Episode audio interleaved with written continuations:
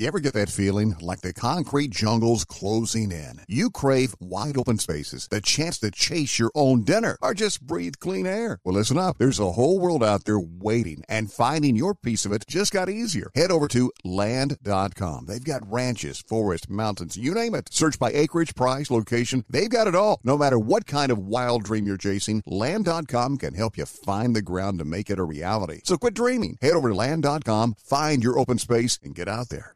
Enjoy all your favorite sports like never before at BetMGM. Signing up and playing is so easy. Simply sign up using code Buckeye and receive up to $1,500 back in bonus bets if you don't win your first bet. When you register with BetMGM, you can get instant access to a variety of parlay selection features, live betting options, and the best daily promotions in the business. And with BetMGM at your fingertips, every play and every game matter more than ever. Place your moneyline, prop, and parlay bets with the king of sportsbooks today. Sign up using code Buckeye and receive up to $1,500 back in bonus bets if you don't win your first bet. That's right, up to $1,500. Again, sign up using code Buckeye and receive up to $1,500 back in bonus bets if you don't win your first bet. BetMGM and GameSense remind you to play responsibly. 21 plus and present in Ohio. Subject to eligibility requirements. Rewards are non-withdrawable bonus bets that expire in seven days. Gambling problem? Call 1-800-GAMBLER in partnership with MGM Northfield Park. That's 1-800-GAMBLER.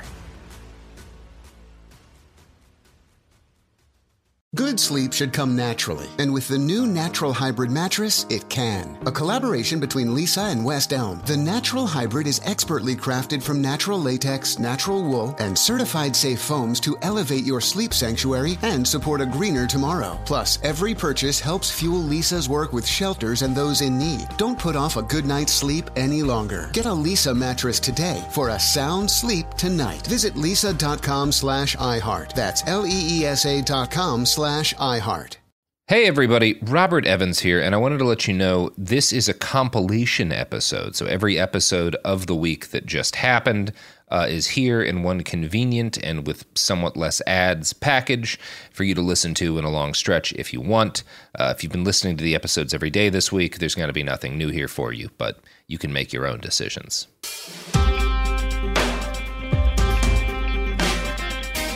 Hi everyone, it's just me today, James again, and I'm talking today with my friend Billy, Billy Ford. Billy's a program officer for the Burma team at the United States Institute of Peace. Um, do you want to say hello, Billy? Hey James, uh, hey to your Hi. audience. Thanks for tuning in. Yeah, thanks for joining us. Was that a decent introduction? Have I summed up? uh, Yep, that sounds right. What you do? Yep. Good. Didn't want to get that wrong. Uh, so people will have heard Billy before, um, or heard from Billy when we finished our last uh, series on Myanmar, where we spoke about the funding that the PDFs are using and how they're using a lot of unique and really innovative methods to uh, continue to to support their revolution when they're not getting very much at all in the way of international support, and certainly like nothing compared to countries like Ukraine. Um, but what we wanted to talk a little bit about today was the SAC or the junta's attempts at kind of staging a sham election, which they've sort of backed off on. Um, can you explain a little bit about what they had proposed and, and then what they're maybe what they're doing now? Right, yeah. Um, so the expectation was upon um, instigating the coup February 1st, 2021, that um, the state of emergency would end on um, February 1st, 2023, which was two days ago, um, giving them six months after that uh, that period to uh, kind of undertake uh, an election. And so the expectation was that before August 1st, 2023, there would be this sort of sham electoral process, um, and the uh, the junta would essentially structure the process in such a way that they their their their political party, the USDP, would prevail, um, and that the uh, commander in chief, Min Aung Hlaing, um, who runs the SAC junta, would ascend as he had dreamed to become the president of the country and kind of rule in a military dictatorship model, but under kind of these auspices of civilian governance. So that was the expectation, but um, things have changed, as you kind of alluded to. Yeah, so they've they've said they're going to extend for another six months. Is that right? That's right. Um, so they said they would extend for another six months until August 1st. Um, but then this morning, they also announced a new political, economic, and social objectives, which includes a five point roadmap um, which for those of you who've been following Myanmar for some time is often the way that they frame their um, kind of sham and circuitous approaches to civilian governance. Um, but um, that articulates a series of reforms restoring law and order, you know, social development, implementing a peace process, and then holding elections. Um, and this is, I think, indicates to most people that elections are very unlikely to occur anytime in the near future. Um, they did something almost identical in 2004, articulating a roadmap to democracy and that didn't really start until 2010, um, when when there were elections, um, and there weren't really meaningful ones until 2015. But um, this is kind of an indication to I think a lot of folks that um, elections are unlikely this year, and that there's kind of a long road ahead. Uh, the interesting element of this will be to see how the the juntas kind of enablers in the international community, including Thailand, China, and India in particular, how they will respond, in part because they were pushing the SAC very hard to undertake these elections as a potential off ramp to the horrifying violence that is um, that resulted from the coup and um, you know all the atrocities that the SAC has committed. Maybe we could talk a little bit about the uh, the international support they have because it's still quite significant, and like especially in terms of uh, propping up their military force through the use of air power. They they can they, don't have domestic uh, like fighter jet manufacturing, right? So. Uh, can you talk a little bit about that? Like, I think they received a couple more planes very recently, right? Yeah, from um, the Chinese. Um, yeah, they're it's kind of an interesting dynamic whereby you have a, a an entire country of 53-ish million people um, fighting against a tiny military institution of about 500,000 or fewer, uh, if you include their families and all the medics. Um, and that tiny institution is being supported by just a handful of countries. Um, as I said, kind of China, Russia, uh, to a certain degree, India and Thailand, um, and a few others. Um, and the vast majority of the world is kind of opposes this military takeover and the subsequent dictatorship and all the horrendous atrocities that they've committed. Um, and so there's quite a lot of international actors who are providing kind of um, uh, rhetorical support to the resistance and some, you know, support to civil society and humanitarian assistance and others.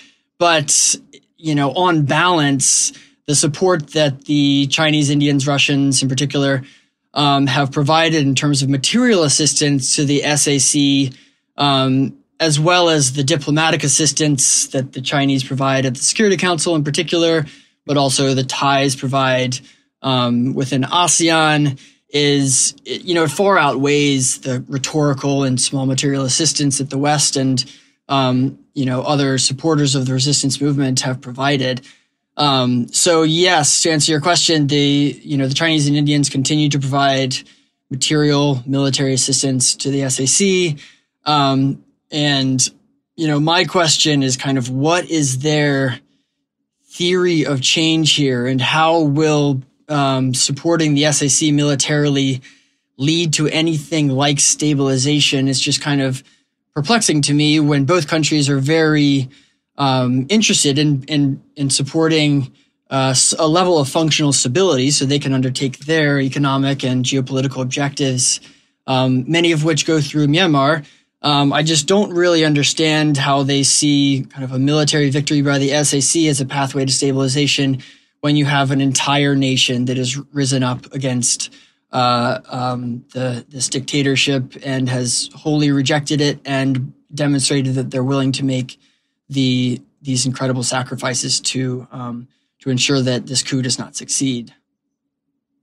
Yeah, it, it is. It's very perplexing because like it's not in in any sort of conventional sense like a consolidated regime, and, and nor does it show any chance of being one. Right? Like it, it doesn't even have territorial control over large swathes of the country that it claims. Yeah, exactly. And you you're even hearing this. I mean, uh, there's been quite a bit of research, contested research that that shows the the junta has less than 50% control.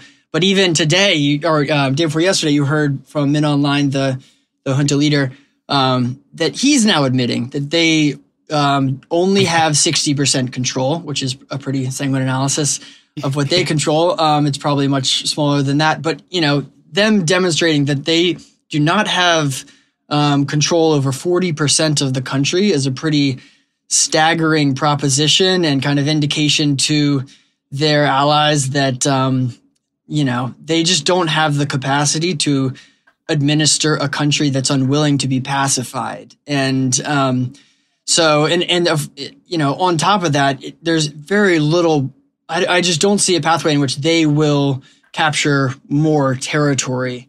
Um, I mean, they have, right. you know, constrained resources. Um, they have, I think they had 22 entrants into the Defense Service Academy last year. I mean, there's just, when they, when there's casualties really? on the front lines, yeah. you just, there's not a lot of replacement happening. Um, they're not able to get spare parts for their Russian made helicopters. You know, there's just major material constraints that the SAC's military is facing. And it's just hard to imagine that they will ever regain much more than, you know, what they say is 60% uh, territorial control. Yeah, it's it's very. And then if we look at the PDFs by comparison, um, I got banned from Twitter last week for uh, posting a picture of them, but uh, uh, their their equipment compared to even a year ago is vastly improved. Like uh, I don't know if you saw the one group of guys with the Accuracy International rifle, but I have no idea where that came from. But it, it's very impressive that they have one. Yeah, yeah, it's kind of um, honestly the resilience of this movement is is partly a testament to the ingenuity and innovation um, I mean, we saw it in the beginning in the nonviolent action demonstrating mm-hmm. or kind of deploying tactics that we've never seen before that have, you know, been lessons to other international nonviolent movements around the world, just really creative fundraising tactics, as you and I have discussed in the past. But yeah, now it's the, the military ingenuity. I mean, essentially creating, um, facilities for, uh, retrofitting drones for aerial attacks, um, one of the military's helicopters was taken down this morning. I um, I haven't oh, cool. I don't know exactly what weapons were used in that, but you yeah. know it's just kind of a level of innovation. Given that these you know the PDFs and most of the EAOs have have very little access to very few um, kind of inter- international um, you know arms markets. So yeah. the, the fact that they're able to sustain themselves at all and maintain this you know, 40%, which is probably much more, um, of the territory is, is kind of an incredible testament to their innovation and ingenuity. Yeah, it's I there's a couple obviously of, of several PDF fighters who I keep in touch with, and like they they've spoken to me about like first 3D printed guns, which we've mm-hmm. spoken about extensively, but also tourniquets, night vision goggles, even uh, prostheses like like um, limbs, people who have lost legs, right, to, wow. to landmines and things. So like it's amazing that they've set up all these things which normally require like a massive interaction with the state and with an international system and they've done it using in this case the internet and a $300 printer they got on aliexpress or something yeah yeah it's incredible yeah it's it's extremely sort of inspirational in that sense but also very sad like i want to talk a little bit about the the SAC seems to have it's not fair to say they've pivoted to war crimes because it's been kind of integral to what they've done from the outset but they seem to have given up on trying to make like targeted strikes against like military formations and, it, and just pivoted to dropping bombs on civilians.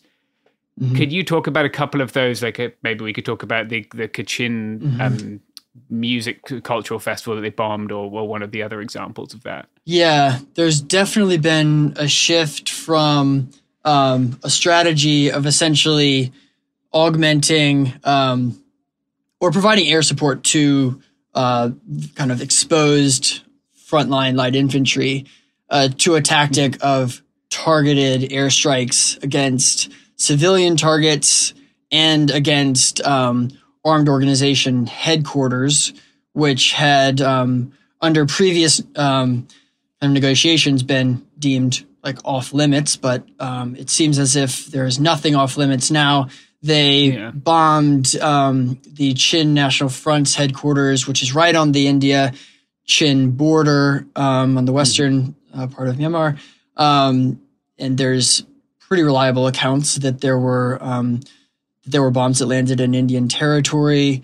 Um, I mean, as you referenced, they there was a bombing in um, Kachin State on a on a festival, killing at least sixty civilians. They've done something similar on um, uh, ethnic armed organization uh, headquarters in the southeast in Karen territories, including the Arakan army's facilities in those areas. So there has been a shift in tactics to um, targeting headquarters, facilities in that sense, and as you said, kind of civilian targets to I don't know. There, you know, this is just the modus operandi of an institution that is devoid of humanity and um, so alienated from society that they, you know, they're they're willing to go to any ends to kind of protect themselves and their control of power. I think particularly now that they've seen that the the public is against them and um, probably quite concerned that if they are unsuccessful in this military endeavor, that they'll be kind of strung up. You know, so it's um, yeah, I think it's kind of a sign of desperation and a, as you mentioned, kind of a tactical shift. Maybe we should explain the the sort of four cut strategy, which has been a long term strategy even before the coup of the military, and and what that means and how that sort of provides, I guess, I don't know, like a moral framework. Maybe that's the wrong way, but you know, this it's not like they started doing this shit in February first, twenty twenty one, right? Like this is what this is how they do stuff. Yeah, I mean, this is an institution that's been at war with its own people for seventy years. Um, yeah. yeah, I mean, uh, the there is an underlying philosophy of the Myanmar military, the Sitthat, that that they essentially are the protectors of national sovereignty and to a certain degree are protectors of the Bamar ethnic group and Bamar Buddhism in particular. And yeah. um, this is a deeply entrenched philosophy within the um, military establishment. And um, it's been, to a certain degree, a fairly compelling narrative for retention and institutional solidarity, uh, which is why, in some part, I mean, it's one of the reasons. There are a number why this the SAC and the the Sitthat Myanmar military is has been resilient to um, collapse despite you know being extremely incompetent and um, very isolated um, and virtually never having won a war despite um, being at war for 70 years and um, having structural and military advantages. Um, and so this is kind of underlying the justification and the moral philosophy of this institution that is morally um, corrupted. But as you said, their um, tactical strategy is essentially one of social isolation, division, um, and ensuring as much human suffering as possible so as to um, pacify a population into submission and so essentially the strategy is to kind of cut communications and food supply and um, uh, connections between communities and these sorts of things, which is um, for for a very long time the military strategy has been one of divide and conquer, in which they've um, attempted to exacerbate divisions between ethnic and religious minority communities to ensure that they would not face a united front. And so the incredible challenge and opportunity of the current resistance movement is one in which the Myanmar military is no longer at the table in conversations with one another. Um, and they are trying to build cohesion with one another. And frankly, this is where there is unbelievable progress that I don't think gets enough attention and appreciation. That there's meaningful changes in behavior in terms of the Bamar majority ethnic communities' posture towards ethnic and religious minorities, and you know communication and coordination across um, institutions that had historically been at odds. And happy to go more into that, but um, yeah, this strategy yeah. of divide and conquer is really front and center. Yeah, and uh, ironically, by pushing that so hard, that they've they've done the complete opposite, which is force people to form like a popular front against them. Yeah, let's talk about that because I find it really fascinating how like even how like EAOs and PDFs are kind of vaguely underneath a unified command at this point. Um, so yeah, let's talk about how those barriers which existed for so long are sort of gradually breaking down now. Yeah, rapidly, I guess.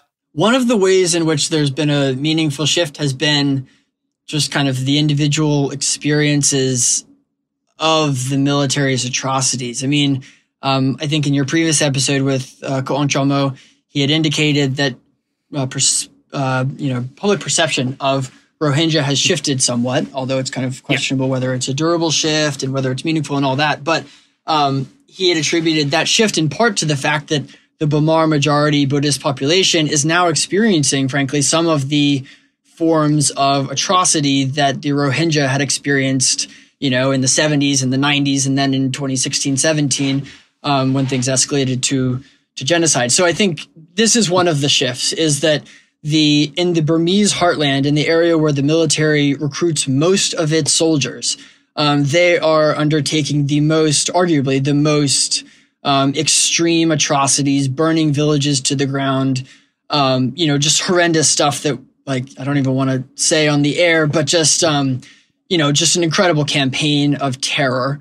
Um, in part because the the People's Defense Forces and the resistance forces are are extremely strong there and only strengthening in response to these atrocities. So I think that's one of the dynamics is that there's um, there's been a shift in perception because of um, because of the the junta's behavior. Another is that frankly there's just a massive political shift at play. I mean, you have yeah. you know February 1st the National League led National League for Democracy led government is deposed and they don't necessarily have arms or an experience of of military combat whereas the ethnic armed organizations have been fighting for 70 years against the central government including the National League for Democracy led government. And so there is a shift in power at that moment um, that, you know, shifts power from the Bamar Center to ethnic minority communities in a, in a particular way. So um, that kind of opened space for greater humility and greater dialogue and, um, you know, willingness to make concessions to ethnic and religious minority communities. Um, and that is, there's actually been tremendous progress there. So there's the, the National Unity Consultative Council, which is, you know, probably the most important dialogue platform, but one one that is very focused on big picture governance challenges um, and long term kind of national dialogue processes. But um, there's been some good progress there, but frankly, the most progress has been made in um, military and governance coordination platforms. So this includes the C3C, which is essentially a command and control platform that's between the National Unity Government and ethnic armed organization leadership, um, where they're coordinating military strategy and and tactics. So that and there's been considerable trust building through those sorts of operations, and similarly, there's been trust building in you know basic things like coordinating humanitarian assistance or um, local administration or policing, these sorts of things, um, where there's um, you know there's a problem that's needed to be solved in the near term, and we can come together to solve it collab- collaboratively, and in that process, sort of build understanding and trust with one another. So um, there's been really meaningful differences I've seen in terms of cohesion across traditional lines of intercommunal division um, obviously, a long way to go, but this is a lot yeah. of what of what we're working on at the U.S. Institute of Peace, and um, that the U.S. government is supporting is trying to support the resistance capacity to chart a viable pathway to stabilization, and a lot of that relies upon building cohesion and trust among resistance groups. Yeah, everyone I spoke to, nearly not everyone I spoke to was Bamar. Some people were Karen, um, and some of them were some of the people we'd spoken to, like remotely, were Rohingya. Um, all of them said that what has to come out of this is like a federalized democracy. Do you think that that's that's likely, and what does that look like in a country that's been at war with itself for most of this last century? Yeah, I mean, clearly this is a, a question that needs to be answered by the Myanmar people, yeah. um, and I think that National Unity Consultative Council is a good platform for having this discussion. But there's a number of prerequisites for for having that discussion. Is and one of them is kind of new norms of of uh, dialogue based on trust and mutual um, respect. But yeah, I think that um, the only viable pathway to stability is, you know, is one that results in a federal democratic system in which subnational federal units have a degree of autonomy um, and in which there is a baseline of equality um, there's rule of law, independent judiciary, um, you know, just the basic fundamentals that ensure protections of minority populations. Um, you know, another challenge being that even, you know, within states like Kachin State, where, you know, the Kachin ethnic community is a ethnic minority at the national level, but there are also sub minorities that, you know, like the Shanni population. Yeah. And, and there's concerns that, you know, there may, um, there needs to be protections for the minorities within the minority states. So, you know, all of these things need to be sort of worked out. And this is, of course, like a, maybe a decade long national dialogue process that will ultimately culminate in a new federal governance structure, a new security structure that, you know, maybe doesn't have a federal, you know, a union level military with the level of autonomy or political involvement that, uh, you know, has plagued this country for so long. But this is really like the key to long term peace and stability in the country. And frankly, like, it, it felt a long way off under the NLD administration. I mean, they, they, they were making a lot of progress in a lot of ways, but, you know, building a just and an equitable governance structure in which ethnic and religious minorities had a voice and didn't feel oppressed by the dominant Bamar Buddhist population. Um, frankly, it was it was quite a ways off. And this, you know, as horrible as the coup has been, it is definitely a shock to the system that may open up new pathways for dialogue, um, new opportunities for trust building, and you know, the opportunity to you know think about a new model of governance that is you know more just more equitable more inclusive.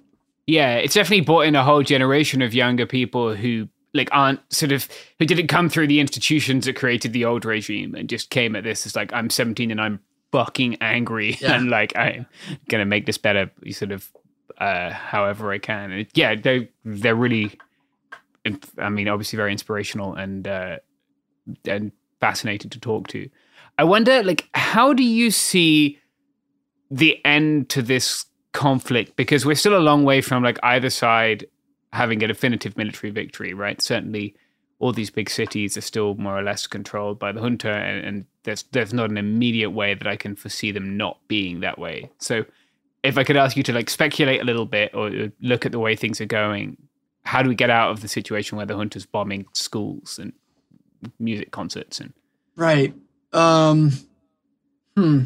It's yeah. This is honestly like I think everyone is kind of lost um, in our attempts to make predictions of where this is going.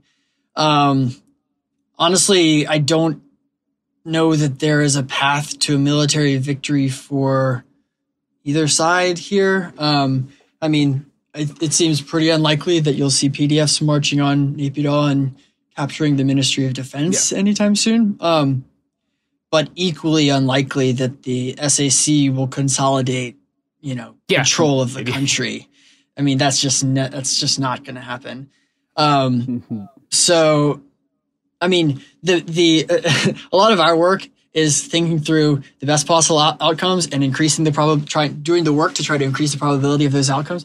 And I think um, yeah. the um, this is where it's just like I have questions for a lot of the international actors that are supporting the SAC because I I just don't know of any possible pathway to peace and stabilization that goes through a stronger SAC. It just seems unfathomable.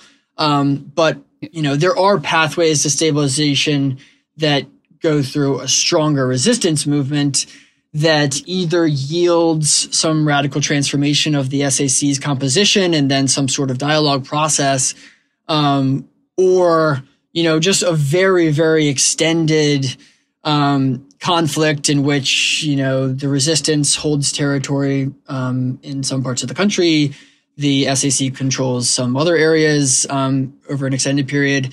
The ethnic armed organizations continue kind of um, act more and more autonomously. And you have areas in, you know, Kachin and Wa, Kokang on the Chinese border, Rakhine State that just kind of gain a bit more autonomy and sort of act more independently of one another. So like this sort of fragmentation process.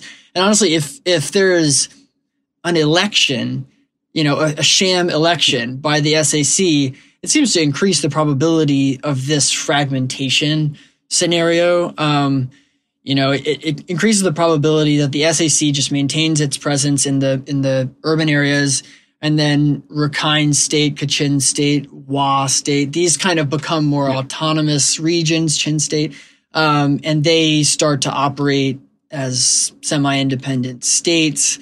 So honestly, that's that's part of why I feel like support to the SAC. Not only is it SAC for the elections, I should say, not only does it almost definitely increase violence because you know the elections are a target but also it yeah. increases the probability of national fragmentation. Um, and it doesn't do anything to increase the probability of stability. So i just don't i don't really see that that being a, a pathway to any form of, of stability or ending the, the sac's bombings of schools yeah, I, I it gives them this weird talking point, bit like the Russian uh, sham elections in the Donbass, like uh, like because we saw like I think it was a Mobier PDF. Like um, I don't know if you saw this, but they did a drive by and shot some people who were. Mm. Polling for or doing some kind of election stuff, and obviously that gives them this kind of oh look, our election workers are being attacked. What terrible people the PDFs are, kind of.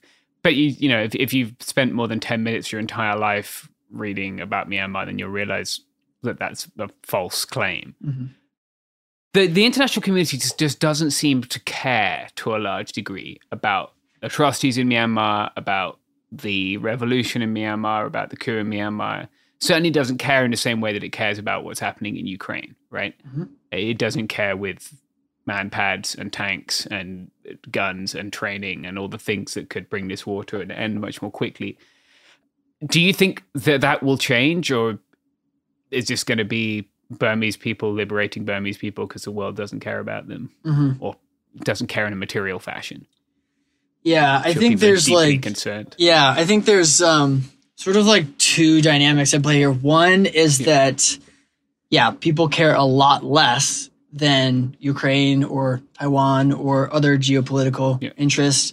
They see this to a certain level as a domestic issue that doesn't have regional implications something that we're very focused on demonstrating is totally untrue. Um, yeah. And the other thing is that people don't know what to do. And like, I mean, even um, the U.S. Congress just passed the Burma Act, which is a piece of legislation that essentially signals congressional interest in Burma and more to be done, yeah. um, alongside appropriations of resources to support it. Um, the challenge now is figuring out what is the best use of resources. And I think that um, countries like Japan and um, honestly some EU states, you know, ASEAN states, it's more they are very uncomfortable with the engaging with revolutionary actors, and there's just not a lot of certainty as to how to help because there's like okay, military assistance um, to the NUG. It's like there's a lot of concern that you know you know, significant expansion of arms access in the country is, you know, you have this mass proliferation of weapons. You have, you know, concerns about post-conflict warlordism or weapons yeah. and resources getting into the hands of narco traffickers. Um, you know, there's just a lot of uncertainty. And so there's not an adequate, given what the first point that this is a, re, a kind of peripheral regional matter in the eyes of some, um, it, it yields a very low risk tolerance and uncertainty as to what to do. And so this kind of has resulted in a couple things. One being that the buck is just passed to multilateral institutions like ASEAN. I mean, yeah. I think China has done a very effective job of ensuring nothing happens in the international realm um, by yeah. pushing it to ASEAN, which it knows is incapable of doing anything meaningful. Um, and so it's just relegated to multilateral platforms where nothing will happen. You always have a veto from um, Thailand, Cambodia, or Russia and China at the NS at the Security Council. Um, and so, you know, it's these combinations of factors that really challenge this thing. And even within the U.S. government, there's like a very robust interagency debate about exactly what is the best form of assistance, what is the most ethical way of engaging, and um, what are risks associated with different forms of assistance to the resistance movement. Um, so I think that uncertainty plays a lot into it. And so um, a lot of what I, I, think there's a lot of value that could be added if um, the resistance movement can come together essentially around uh, a common set of requests from the international community, um, essentially saying this is what we need um, to be effective, and you know, you based on your risk tolerance, help us as you can, but we're demonstrating to you that we have we're unified in these ways. Um, we have these needs, and um, you know, help us however you um, feel is most appropriate given your risk tolerance. So, I don't know. It's incredibly complicated. I think the um, having China, India, Bangladesh, Thailand, and Laos as your neighbors also makes this just incredibly challenging. You can't access the country in the way that you can um, for Ukraine. Um, so just logistically, yeah. it's incredibly challenging. Yeah, that's true. Yeah, it does seem still like, yeah, like you said, like it, it, like in Ukraine, we also have deeply problematic groups who we are who we are arming. Mm-hmm. Um, yeah, it's it's ironic that their concern is spreading the pro- preventing the proliferation in arms when what they've done is is helped like a giant leap forward in in I don't know artisanal homemade weapons technology mm-hmm. that like we're probably only seeing the very tip of in like our reporting. Like I'm sure there's more stuff that, that we'll see as time goes on. Mm-hmm. Um, Billy, I wonder what can people do? People often ask like if where they can donate, how they can help, right? Because obviously it is extremely difficult to see little kids getting shot in schools and, and, and want to do something. And I wonder what you would suggest for people who are looking to help. Mm-hmm. Like we've both spoken to people who are collecting money through Click to Donate, which is one thing people can do. But um, do, you want to explain that? Actually, explain how people can can, can participate and Click to Donate because I think that's cool. Yeah, I mean, there's been a number of really fascinating fundraising models. Um, yeah, the Click to Donate model is essentially the resistance leveraging what it has um, a comparative advantage in, which is huge numbers of people on their side, and essentially um, the resistance creates creates web pages or YouTube content or anything, and you know just engages the advertisements on those pages, which cre- increases the value of those that ad space, and then they can kind of generate re- revenue that way. Um, the National Unity Government has also done some really fascinating stuff, issuing bonds, uh, uh, conducting a lottery, um, selling off, you know, SAC military properties. Yeah. I think they just yeah. sold uh, Min Aung Hlaing's house in Yangon for a considerable yeah. amount. Um, so it's kind of an, an incredible uh, fundraising model and uh, requiring tremendous innovation. They've also created a, a um, financial technology called NUG Pay and a digital current currency DMMK. Um, so yeah, it's it's kind of a remarkable um, innovation there. Um, in terms of what kind of a uh, your listeners could do, I think, um, you know, I think engaging in uh, some of the international kind of advocacy and awareness raising is is really valuable. I think some of these things, like if you know, if your congressperson uh, acknowledges demand for this, then that can increase that per- the the the pressure that they put on the State Department, DoD, National Security Council, um, and potentially increase the risk tolerance of the U.S. government if if there's just more pressure there. So those sorts of things. I think um, honestly engaging with some of the content that's being that's being created by the resistance, learning about Myanmar, um, you know, just just following the story. I mean. It's like, I don't know, you've probably experienced this doing your reporting, but it's just like the most unbelievable stories of human resilience and just like I don't know, it's it's such like an honor to be nearby these people who are just risking so much for such a, a for such an honorable cause that they truly believe in. It's just like the quintessential example of integrity and um, yeah, human goodness. Yeah, it's amazing. It's stuff you couldn't make up, and like it, it, it's stories you can sell as fiction almost. Like yeah, yeah, their integrity, like even their like um, one thing I find absolutely amazing is, like you said, perspectives on ethnic groups have changed on so many things that people their willingness to be like i've examined my stance on this and it was the wrong stance and i'm changing my stance on this. It's like like we spoke to so many young people who were like yeah i was fairly misogynist uh like february 1st 2021 and since then like i fought alongside women. I've uh you know i've i've seen them do things that i didn't I'd been told that they weren't capable of, and I've changed. I was wrong, and like I, we need to not be a misogynist country going forward. Yeah, no, there's like, uh, I was maybe you know this group, but I was engaging with uh, an armed organization that was it's led by kind of an activist, former activist, um, and he was kind of saying that they've essentially tried to eliminate all of the sort of misogyny in their in their training protocols, like even just using terms like "man up" or something, is like wiped it from their approach because it's like that's a misogynistic kind of you know approach to thinking about strength and power, and so it's like the, what you're saying is I, I'm I'm feeling the same, hearing the same things. It's which is incredibly powerful, given particularly given the pressures and what they're all going through.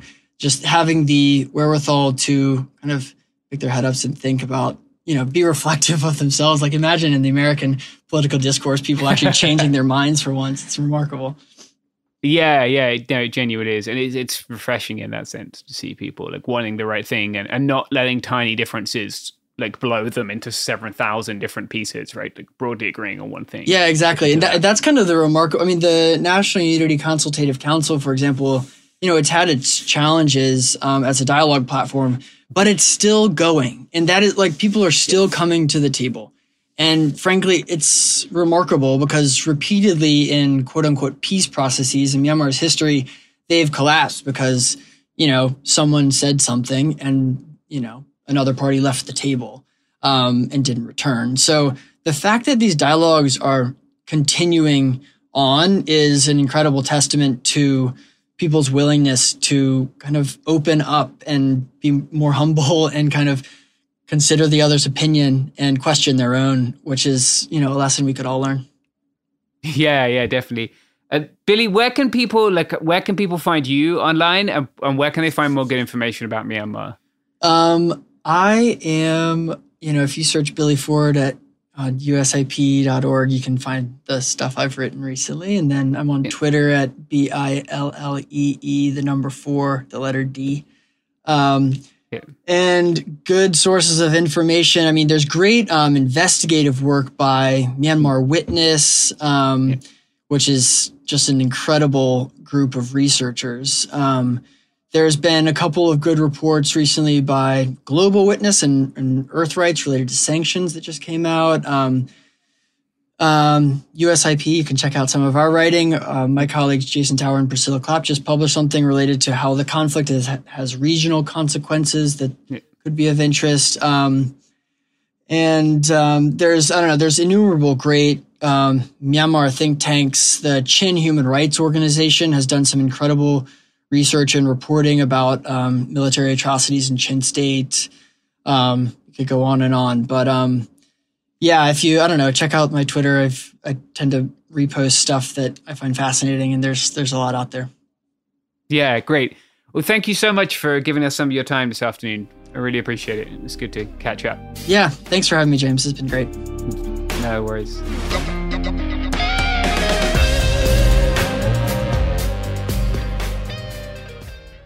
You ever get that feeling like the concrete jungle's closing in? You crave wide open spaces, the chance to chase your own dinner, or just breathe clean air. Well, listen up. There's a whole world out there waiting, and finding your piece of it just got easier. Head over to land.com. They've got ranches, forests, mountains, you name it. Search by acreage, price, location. They've got it all. No matter what kind of wild dream you're chasing, land.com can help you find the ground to make it a reality. So quit dreaming. Head over to land.com, find your open space, and get out there.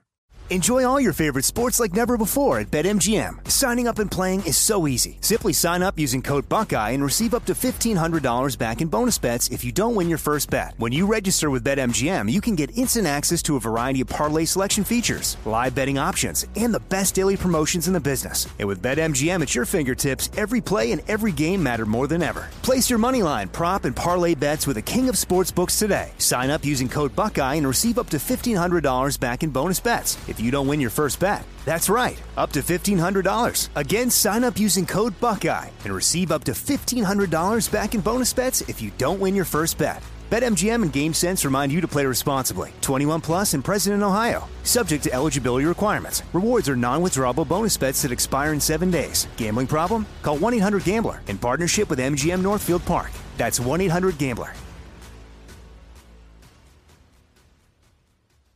Had enough of those supplements that leave you feeling nothing? Cymbiotika is your solution to great tasting, all natural supplements that actually work. Crafted with premium plant based ingredients, their products have no seed oils, fillers, or artificial nonsense. It's just pure goodness in every pouch. Try them out and actually feel the difference today. Visit Cymbiotika.com and use code IHEART for 15% off plus free shipping on your subscription order. Again, that's 15% off plus free shipping on your subscription order. Go to Cymbiotika.com. That's C Y M B I O T I K A.com.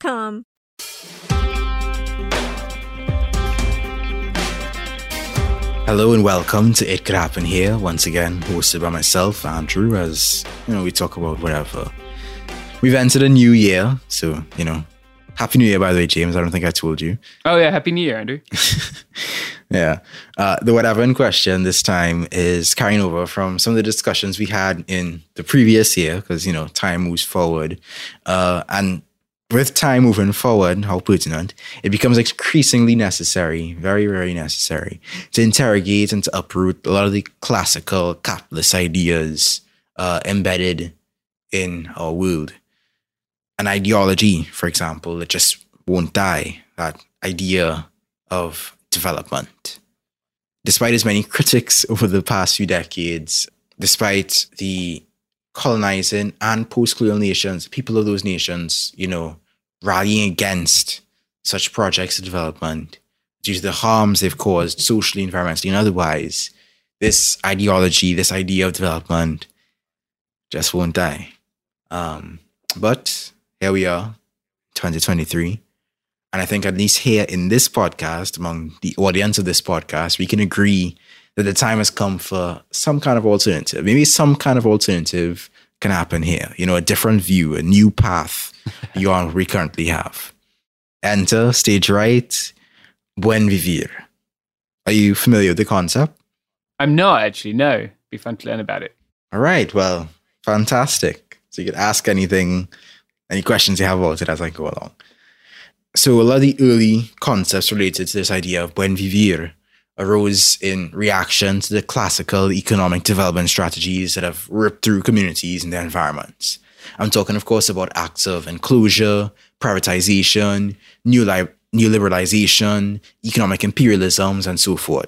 Capitalism in its element, basically. Government projects that line the pockets of politicians and bureaucrats. Development banks, quote unquote, that really never seem to fund the people directly. Buen Vivir draws from this heritage, a heritage of indigenous communities, uh, particularly in South America. In some cultures, they have no concept analogous to the modern Western capitalist concept of development. Of course, modern is in quotes. There is no concept of uh, a linear life, a linear time, even with a former and subsequent state. And so the idea of underdevelopment and development of primitive and advanced just does not mesh with that ontology. Uh, nor these these concepts of wealth and poverty, nor are they necessarily concepts of wealth and poverty as we understand them, uh, based on the accumulation or lack of material good. I've said Buen Vivir probably a dozen times by now. The question is, what is Buen Vivir? In Latin America, the concept of Buen Vivir or good life or good living uh, provides new alternatives to development. Um, and to be very honest with you, I feel like I feel like it's something that we should have been working on for a really long time. Um, you know, like me personally, I don't know about you, James, but I don't really care about GDP growth or increasing return on investment. You know, I care about living a good life. Yeah. I care about buen vivir. And so I think the name of the philosophy itself and the name of the concept itself automatically gets you to ask the question, what is a good life? And the answer, the beauty of the answer is that you decide that. I decide that. We decide that. Our communities decide that collaboratively.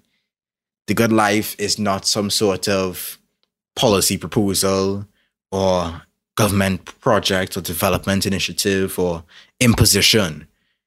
The good life is a pluralistic concept. It's buenos convivires. It's different ways of living well together.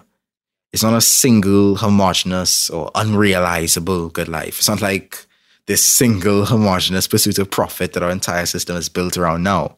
Now, the good life, buen vivir, is more about people living well together in a community, in different communities living well together, and individuals and communities living well with nature.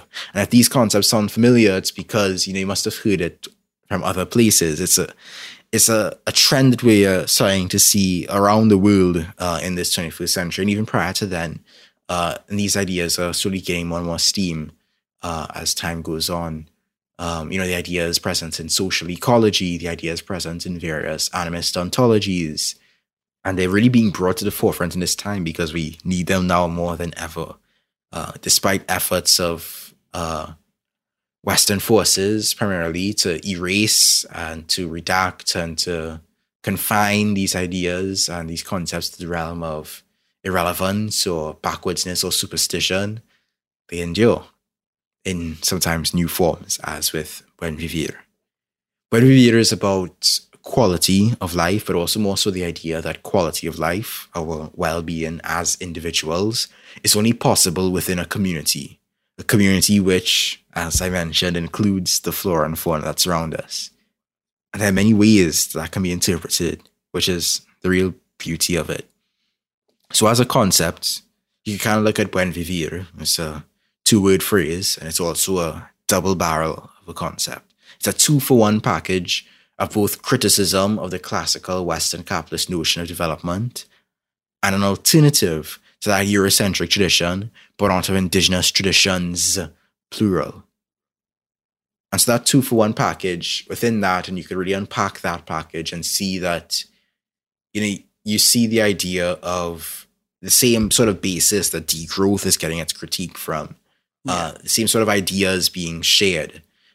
And in terms of alternatives, when you look into Buen Vivir, you sort of see the anarchic bent that has become ever more present in uh, new political imaginations over the past few years, or at least it feels that way to me. That um, that sort of community oriented, uh, autonomy oriented, liberatory, decolonial oriented mindset is becoming more and more prevalent. Of course, that could be, you know, my own internet biases and algorithms presenting me what I want to see, but I would like to think that more and more people are exploring these ideas. Yeah, it is hard to say, isn't it? Because I, I, I feel the same way. like, am I am I seeing what I yeah, want to see? Or, yeah, it's uh, like oh, there are these new institutes and initiatives and programs and movements. It's so amazing. All these things are developing, and then like you talk to somebody who is not like in this sphere and they haven't heard of any of it. Yeah. you know, it's like yeah, they don't. They still think anarchism means like I don't know, throwing a brick through a window. I think that is the whole yeah. ideology. Uh, and yeah, I don't know. I we can hope. We can hope. We can hope. I would like to think it's getting more prominence, but we can only hope. Yeah. It's not like it's not like anarchists are too keen on you know necessarily submitting to an anarchism census, like a global anarchism yeah. census of some kind. Um, but I would like to think that anarchic ideas, um, I mean, I, in all the exploration that I've done of um, various parts of the world, however, you know, shallow uh, my exploration has been so far, um, I, I just, I see, it could be my anarchist tinted glasses, seeing uh, anarchic principles and everything, but I see it in certain practices, in certain ideologies, in certain ideas, and you know ways of living. And I think Buen Vivir is a sort of a recognition of that in one sense. And so there is no single Buen Vivir, right? There is no single good life. You know, I might want, for example, my Buen Vivir might look like uh, sailing the Caribbean Sea um, you know, touching down in various islands and exploring the ecology therein. Or my good life might look like a more settled sort of homestead existence, um, or sort of a fusion of urban and rural living, uh, sort of a good ending for the suburbs, uh, where you're able to live in a walkable sort of environment and community that is both not too far from, you know, the goings ons of human social interaction, but also very much rooted and connected with um, what's happening in the natural world. But I mean, what might your good life, your buen vivir, look like, James? Yeah, that's interesting, isn't it? I think uh, you know, I grew up in the countryside, so it's like the idea of living in a rural area and still uh, having community and having uh, like that being close to nature and still also being close to people who I care about and, and being able to look after each other. I think it's interesting how often, uh, like, at least the sort of settler colonial concept of rural life or the construct of rural life, I guess, in America is like, oh, rugged individualism and, and being on your own, when in fact, like, living in the countryside, people have to look after one another. Uh, yeah, exactly. Yeah, exactly. We maintain this kind of this this false idea that it, it's you against the against the elements and you know crushing nature and subjecting it to your will and all this stuff. Yeah. And I think there's there's something interesting about at least the people I've spoken to um, in various circles and stuff. When I ask them, you know, what is your ideal life? What is your good life? I don't necessarily say buen vivir. I just ask them, you know, what do you want?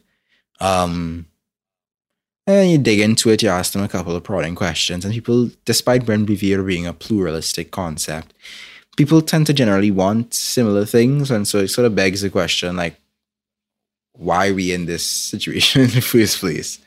you know, because like everyone says, yeah. oh, well, you know, I want like a, a, an involved community, and I want like I want to be able to like grow my plants, and I also want to be able to do my art, and uh, you know, enjoy my time with people, and do a bit of travel, and not work my whole life, and that kind of thing.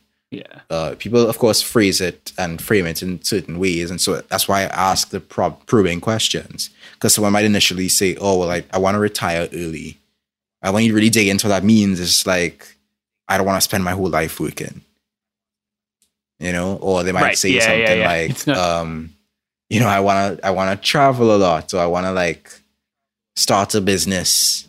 When you ask them what kind of business they want to start, why they want to start a business, it really comes down to I want autonomy, I want flexibility in my labor, I want control of my own labor, kind of thing. Like, yes, yeah. of course, there are people who have the quote unquote entrepreneurial spirit who want to just be at the top of the food chain.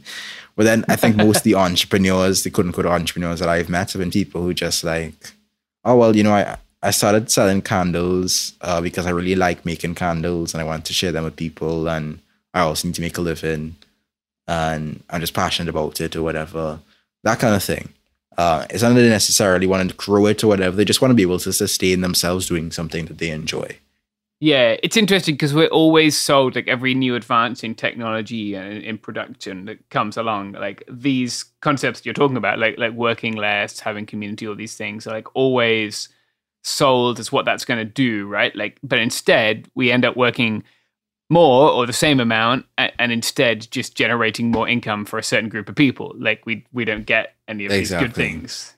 Um, but yeah, there's there always a carrot in whatever this kind of neoliberal capitalism that we have is, but we never get there. Exactly. That's the tragedy of it. Another aspect of you know the idea of the good life um, is that it's not a static concept, right? It's not like we come up with this good life, this when we we want for ourselves now, we etch it into stone tablets and piously adhere to them forever, like the Ten Commandments. Like, nah, you know, the good life is supposed to be flexible. Buen vivir is about responding to your conditions, the conditions of your community, your ecology, etc., and really redefining what it means to get, to live a good life continuously, you know, in response to changing circumstances, because you know, change is life.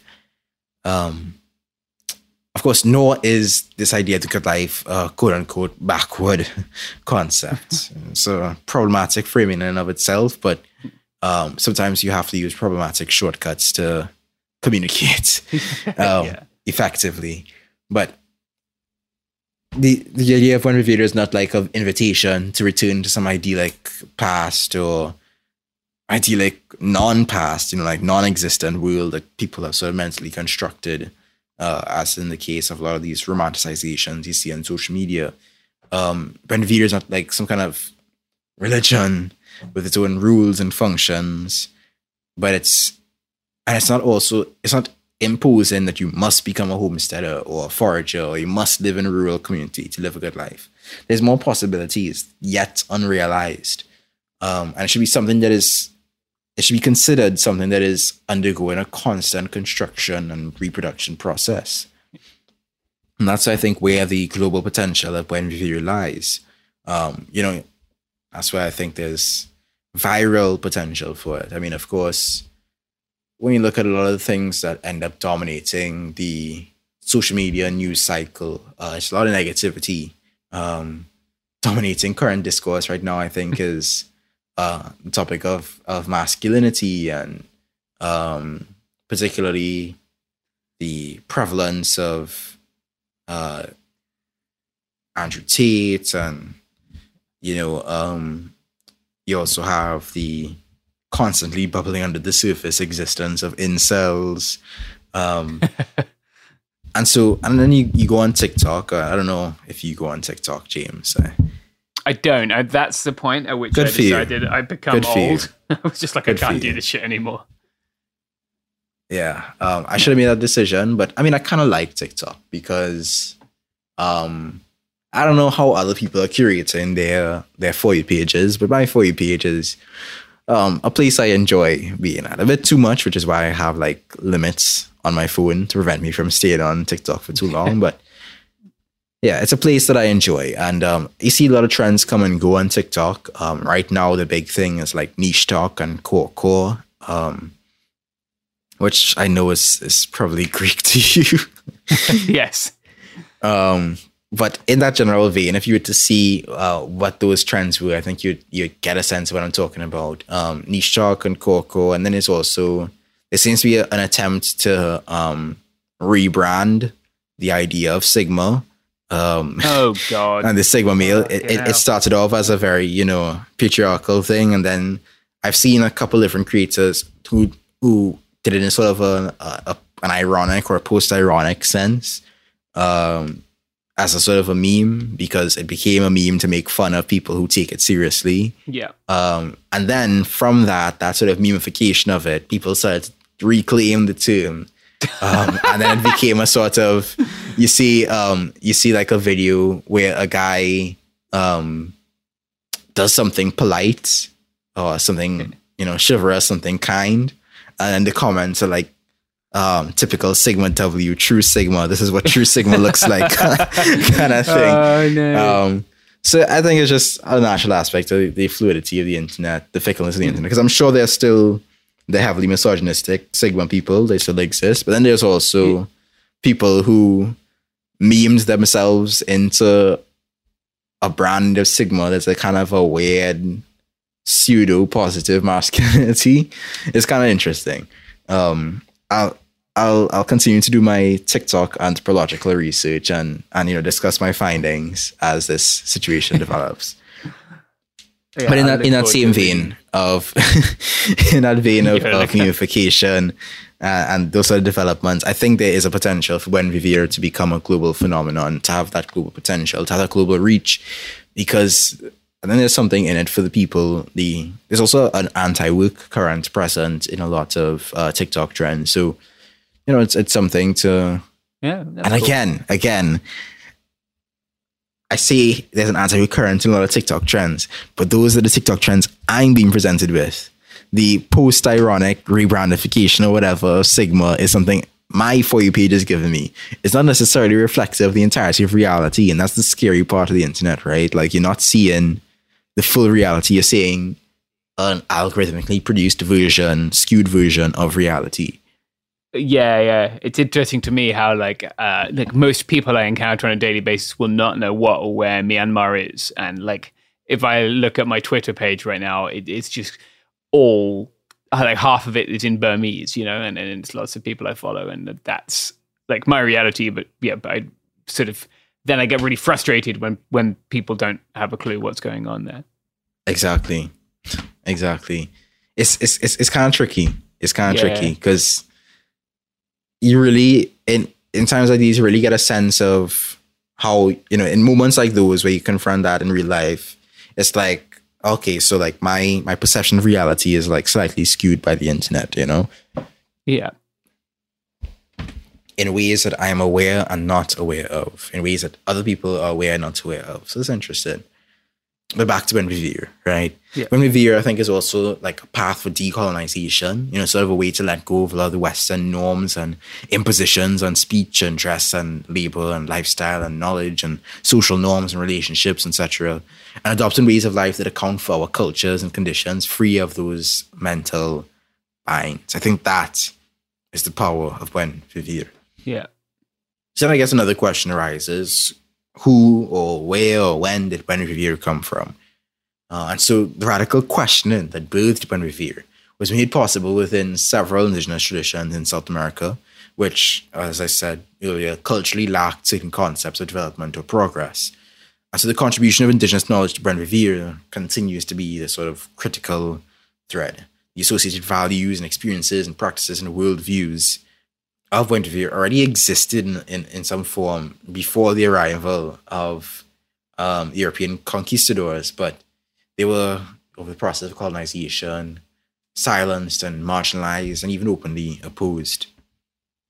Vivir is part of a long legacy, long quest, a long pursuit of alternative lifestyles, uh, forged from the passionate battles of indigenous peoples and nations, seeking uh, new ways of life, seeking freedom from the Latin American, the quintessential Latin American oligarchical nation state, which is, of course, rooted in colonialism and neoliberalism. And so we are seeing through Buen Vivir, within Buen Vivir, outside of Buen Vivir, adjacent to Buen Vivir, um, utopias in the making, the, the imagination, the imagining of utopias of the Andes and of the Amazon that are shaping discourse, that are shaping political projects, that are shaping social and cultural and economic practice. The good life, Buen Vivir, is not something that is unique to Latin America, of course. Uh, it has been practiced in many different epochs and regions of this earth. It's been known by many different names. The concept has been known by many different names. In Ecuador, it's known as Sumak Kawsay, um, which is a Quechua wording for a fullness of life and community together with other persons and nature. In Bolivia, the Aymara concept for it is called Suma Qamaña. In the Mapuche in Chile, in Guarani in Paraguay, and the Kuna in Panama, the Shuar Narqua in Ecuadorian Amazon, the Maya in Guatemala and Chiapas, Mexico, and of course the African term Ubuntu. Yeah. And the Indian concept of Swaraj.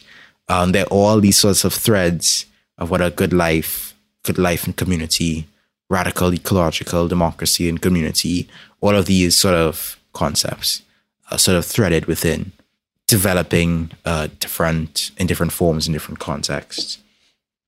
However, um, the concept has also been adopted in some sense by certain states, most notably Bolivia and Ecuador. Recently, Bolivia, you know, rewrote its constitution, um, establishing itself as a plurinational state. And they've taken the term, they call it vivir bien. Um, they're trying to basically propose an economic model that accommodates various diverse cultural origins. In Ecuador, um, the conceptual framework is a bit different. They take Buen and they use it as a sort of a, they describe it as a set of rights uh, rights to shelter, to health, to education, to food, to the environment. So it's less of an ethical principle, more of a complex set of rights that are also found in Western traditions, but also include, uh, you know, the the right to freedom, participation, to communities, to protection, and to nature. Part of that recognition of the right to nature and the fundamental right to water has led to the banning of any form of privatization of water um, and also the promotion of leaving crude oil in Ecuadorian Amazon below the ground. Um, however, I feel like I need to point out that I don't believe the state is compatible with the essence of Buen Vivir, with the practice of Buen Vivir. Um, and so the use of those concepts in state propaganda uh, in state rebranding efforts are not necessarily encouraging to me. They don't necessarily make such states the paragons that they would paint themselves to be because to me, uh, Buen Vivir can only really be grassroots concept. So I think we must be, you know, careful of falling into that trap of accepting, uh, you know, state propaganda on, on the good life, um, you know, compromising the concept and allowing it to be co-opted or watered down. As I previously noted, I think there's a major overlap between the concept of degrowth and the idea of buen vivir. I both agree that one of the fundamental problems is, you know, this idea, uh, this constant commercialization of societal fabric and of nature, of, you know, this criticism of capitalism, this criticism of the way that progress, development, and economic growth are understood and implemented. Um, and so they almost, they sort of complement each other, right? Because I think a criticism people have of degrowth is that it's this destructive thing, it's this negative thing, it's negative framing. And so, in a sense, buen vivir and degrowth can sort of be coupled. Uh, degrowth as the quote unquote missile word, destructive, while buen vivir is, you know, presenting a constructive alternative. As, you know, we attempt to progress, to move away from capitalism, to transition to new systems, there's a lot to learn. We have a lot we can learn from various non capitalist practices around the world. And I think buen vivir um, is a concept that really tries to look at the ways that we have harmoniously coexisted uh, as humans in our environment, um, and the ways that you know the good life can be combined with degrowth efforts. There's also a, a, a measure of fluidity uh, present in Buen Vivir um, that seeks balance socially, uh, ecologically, politically, economically, um, and encompasses and encompasses within that balance people, plants, and animals. Does not separate uh, nature from society as found in classical Western dualism, and that sort of perspective is necessary if we were to move beyond the exploitation of nature for the purpose of accumulating capital that has really placed us in this mess. And even in that, and recognizing that we need to move beyond the exploitation of nature, baked into that, because we are part of nature, is a recognition that we need to stop exploiting humans. That we need to recognize human beings as part of a community, that we are not just atomized individuals, that we are in communities we must be part of communities that our communities, the people within them, and the uh, lands we are part of must cooperate in harmony. I think there's a challenge to Buen Vivir. Of course, Buen Vivir is not restricted to the countryside, but it did, it did originate there. Um, I think the challenge for Buen Vivir is to confront today's urban spaces where much of humanity's population lives. Um, to find ways to deal with the environment respectfully and with solidarity in an urban setting, to find, to conceptualize a good life for and in cities. We can't exactly expect everybody to move to the countryside, um, nor should everybody. Um, and so we need to find ways that city life, uh, urbanized life, um, can be reconstructed. And so, one potential uh, sort of way that that has manifested uh, is through the transition towns movement, uh, which you can look more into. If that's something that interests you, where people are basically attempting to uh, take control of their communities in order to survive the challenge that is climate change and mm-hmm. to create, uh, you know, sustainable economies and ecologies wherever they find themselves. Movements can be found in many different countries. So, you know, you might even find it in your area, in your country. Look it up. Um, and it has a lot in common with the concept of buen vivir. Like I said, like I feel like there's so many different movements and ideas and philosophies, you know, sort of with the same ideas uh, that seem to be feel like they're on the rise. Ultimately, I believe buen vivir is highly uh, subversive. I believe it, it looks not to return to the past or to you know get caught up in any kind of strict rules or impositions. It seeks a good life. It seeks to oppose colonialism and its consequences, to encourage new, more sustainable ways of living, drawn from old examples and models, and to really create a horizontal society, to create a cooperative society, to develop self management instead of new forms of top down governance um, one that rejects both the market and the state as solutions to our issues and looks to ourselves. One that looks, one that rejects the market and the state as potential solutions and looks to ourselves. The idea of development is an almost zombie category, as some writers have described it. It's supposed to be dead, and yet it lives. And so Buen Vivir provides us an opportunity to move away from development and look towards Buen Vivir. It recognizes that while we may never create a perfect life, we can create a good life. That's it. Thanks. Yeah, that was really interesting. I like that. You can uh, find me on YouTube at Andrewism, on twitter.com slash underscore St. Drew. And if you're so inclined, you can support me on patreon.com slash St. Drew. This has been Andrew uh, at It Could Happen Here with James, signing off.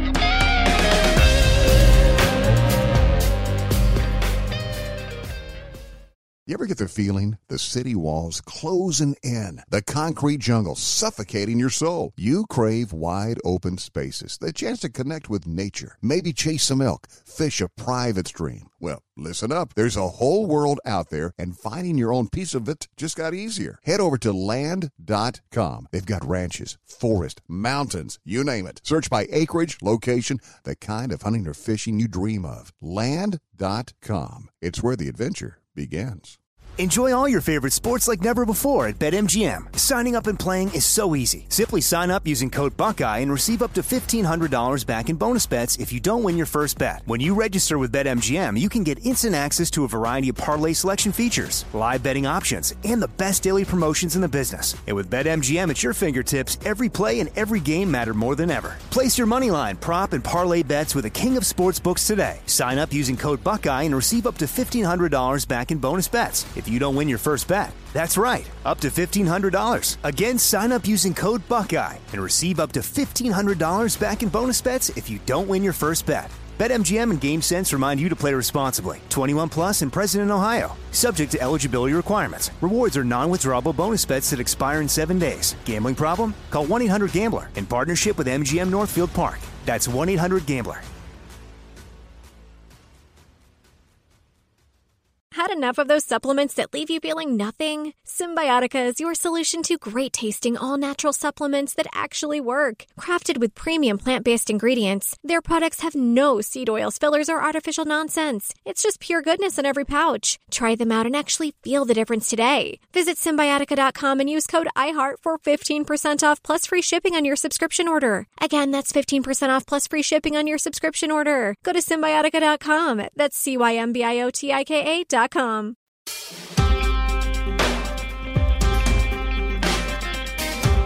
Hello and welcome to It Could Happen Here. This is Shireen, and today I will be talking to you about the series of devastating earthquakes that have happened in Turkey and Syria this week. I am recording this the afternoon of Tuesday, February 7th. I am giving you that disclaimer because the numbers keep changing as far as the casualties and the death toll goes. So, if the numbers are different by the time this comes out, which they probably will be, that is why. Unfortunately, that is the nature of disasters like this. So, there's nothing much that we can do. But let's talk about the earthquakes themselves first. The initial earthquake was a magnitude of 7.8 and it happened in southeastern Turkey early on Monday morning, their local time. And it was followed by a magnitude 7.5 earthquake only nine hours later, amid several aftershocks. All aftershocks are individual earthquakes, but as long as they are not stronger than the original quake, they are considered aftershocks. But the 7.5 magnitude tremor that happened after the 7.8 one, only 0.3 of a difference, it was an unusually strong aftershock, according to seismologists. Aftershocks are typically about 1.2 magnitude units lower than the original earthquake. So, if there was a magnitude 8 earthquake, the aftershock would be magnitude 7. So, this was all a very rare, disastrous occurrence. The second earthquake was a shock notable all on its own, as well as in relation to the primary earthquake. As of Tuesday morning, according to the United States Geological Survey, at least 125 aftershocks measuring 4.0 or greater have occurred since the initial 7.81. The frequency and magnitude of the aftershocks are decreasing, as is expected as we get further out from the time of the original earthquake. However, 5.0 and 6.0 aftershocks are still possible, and they bring a risk of additional damage to structures that are compromised from the original earthquake. This brings a continued threat to rescue teams and survivors. The aftershocks stretch for more than 400 kilometers or about 250 miles along the fault zone that ruptured in southern Turkey. It stretches from the Mediterranean Sea off the northern coast of Syria up to the province of Malatya. The initial tremor was centered about 20 miles from a major city and provincial capital, Gaziantep. And seismologists said that this first earthquake was one of the largest ever recorded in Turkey's history. It was also the region's strongest earthquake in nearly a century. In 1939, an earthquake of this same magnitude killed 30,000 people. Earthquakes of this magnitude are rare, with fewer than five occurring each year on average anywhere in the world. Seven earthquakes with magnitude 7.0 or greater have struck Turkey in the past 25 years, but the one that occurred on Monday is the most powerful. The effects were also felt in the neighboring countries of Cyprus, Lebanon, Israel, and Egypt, to name a few, but there's a reason why earthquakes are so frequent in Turkey. Turkey sits on fault lines, and these earthquakes in the region have caused deadly landslides in the past. Turkey is situated on two massive tectonic plates, the Arabian and the Eurasian, and these meet underneath Turkey's southeastern provinces. Along this fault line, about 100 miles from one side or the other, the Earth slipped. Seismologists refer to this event as a strike slip, where the plates are touching and all of a sudden they slide sideways. In a strike slip, the plates are moving horizontally rather than vertically. This matters because the buildings don't want to go back and forth, and then the secondary waves begin to go back and forth as well.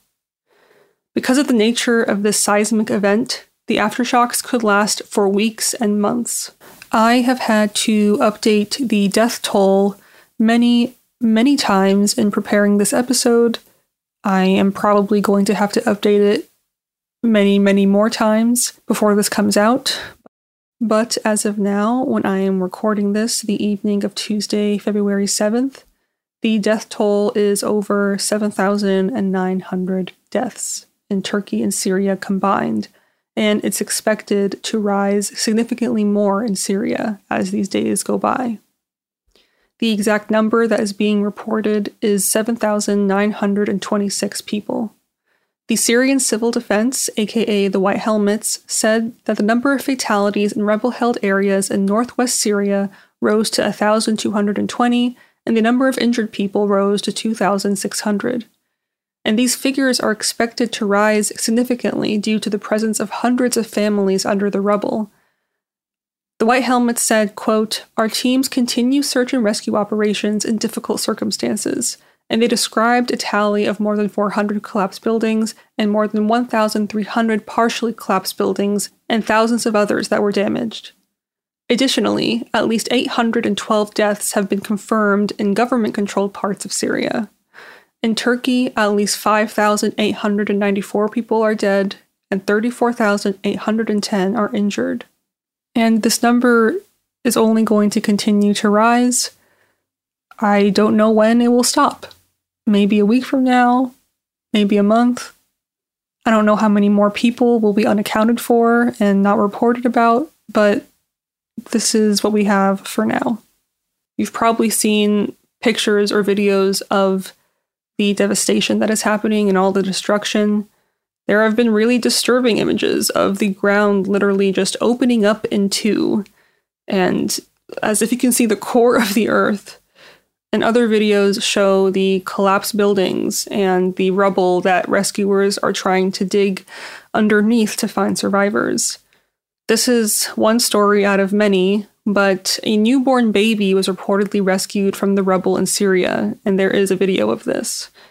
A baby girl was rescued from the rubble of her home. Her umbilical cord was still attached to her mother when she was found. and her mother is believed to have died after giving birth. One of the men that found her said, We heard a voice while we were digging. We cleared the dust and found the baby with the umbilical cord intact, so we cut it and my cousin took her to the hospital. The girl is receiving treatment at a children's hospital, and as of now, she is stable, but arrived with bruises, lacerations, and hypothermia. And she's the sole survivor of her immediate family. They lived in a five story apartment building that was leveled by the quake. And again, this is one example of the stories of thousands of people. And I think what's important to remember is that even after someone is rescued, they're not exactly home free. They can have many injuries or hypothermia because it's very cold over there right now. And their recovery is going to be brutal. And I feel like that's a good thing to keep in mind when you hear the word rescue because the trauma doesn't stop there. Almost 6,000 buildings have been destroyed by this earthquake, and this includes residential buildings, hospitals, schools. And the damage is even more severe in northwestern Syria because it had been in the process of attempting to reconstruct itself since the Syrian war started in 2011. Thankfully, members of the international community have stepped up to coordinate relief efforts to Turkey and Syria after the powerful earthquakes. However, sending aid to Syria is going to be difficult because there is no central government to take care of the multi sectorial response. The Turkish government said, quote, We do not know where the number of dead and injured can go. In Syria, rescue workers used headlamps and floodlights to work throughout the night. Many Syrian war refugees are also in the quake stricken area of Turkey. Turkey has taken in 3.6 million Syrian refugees more than any other country. And this is according to the UN Refugee Agency, which runs one of its largest operations in Gaziantep, where the first earthquake happened. And again, videos shared on social media from Turkey and across the border in Syria have showed destroyed buildings and rescue crews searching through piles of rubble for survivors. Some people fled their homes in the rain and took shelter in their cars and governments around the world quickly responded to Turkey's request for international assistance, many of them deploying rescue teams and offers of aid, which I will get into in a bit. The World Health Organization warned that the number of casualties are likely to increase as much as eight times, as rescuers are finding more victims in the rubble. Rescuers have been combing through mountains of rubble in freezing and snowy conditions to find survivors, and these freezing conditions will leave many people without shelter, adding to the dangers. It is freezing over there, and that obviously only makes things more difficult and more painful and more complicated. And we always see the same thing with earthquakes, unfortunately, which is that the initial reports of the numbers of people who have died or have been injured will increase quite significantly in the week that follows. The situation on the ground seems to be more disastrous in Syria, and this is according to the country director in Gaziantep for the Syrian American Medical Society Foundation. He said, It's a disastrous situation in both Turkey and Syria, although Syria is more disastrous. Over a decade of conflict in northern Syria has fostered a poor economic situation, to say the least, making it very difficult to respond to the current crisis. In contrast, the situation in Turkey is coordinated through a very well settled government. And northern Syria, unfortunately, has no government that gives a shit about it. In northern Syria, most of the services and help are provided by NGOs, and this is due to a long term lack of investments in early recovery and infrastructure. One of these groups, again, is the White Helmets. They were one of the main saviors or helpers uh, ever since the Syrian civil war started in 2011. They have been on the ground helping, and they are made up of Syrian volunteers. And I think that's important to keep in mind because many Syrians have relied on each other and each other alone because they didn't receive help in the past. And I'm going to get into later how much the country's civil war has made things exponentially worse Several parts in northwestern Syria, including the city of Idlib, are still controlled by anti government rebels. This representative added that they evacuated two maternity hospitals because of the physical impact of the earthquake on the infrastructure. And so the question is where are these people going to go? There's no shelter, it is freezing, and there's not enough aid to go around. And I'm hoping the countries that have said they will help are in the process of actually doing so. And I'm going to get into some of them in a moment because I'm grateful that there's help coming from somewhere. And amongst all this, there have been calls to ease the Syrian border restrictions and controls for countries to offer their aid. And again, the rebel held enclave in northwest Syria across the border from Turkey is among the areas that have been hit the worst by this disaster. International pledges, as I said, of emergency aid have poured in for Turkey and Syria, leading to calls for the international community to relax some of the political restrictions on aid entering northwest Syria. The Turkish president, Erdogan, who is facing an election in only a few months, said that offers of aid to Turkey had come from 45 countries, ranging from Kuwait to Israel, Russia, and the UK. Syria said it had received offers of help from China, Russia, Lebanon, Algeria, and the United Arab Emirates. Aid from around the world is thankfully heading toward Turkey and Syria, and some 70 countries and 14 international organizations have offered their assistance. Here's a roundup of some of the latest pledges. There is a Hungarian rescue team of 50 people, including five military doctors and two search dogs South Korea plans to offer humanitarian aid worth 5 million to Turkey and send about 110 disaster relief workers and military personnel to support its search and rescue work. You may notice that I'm only saying they're sending aid to Turkey in a couple of these, and I will get into why in a little bit. But to continue, the Palestinian International Cooperation Agency will deploy 70 experts to the quake later this week sending two crews comprised of the Civil Defense, Ministry of Health, and the Palestinian Red Cross, as well as doctors and engineers. There are also teams from the Palestinian Red Crescent, and they are carrying out earthquake rescue and relief operations in the Palestinian refugee camps and the surrounding areas in Syria.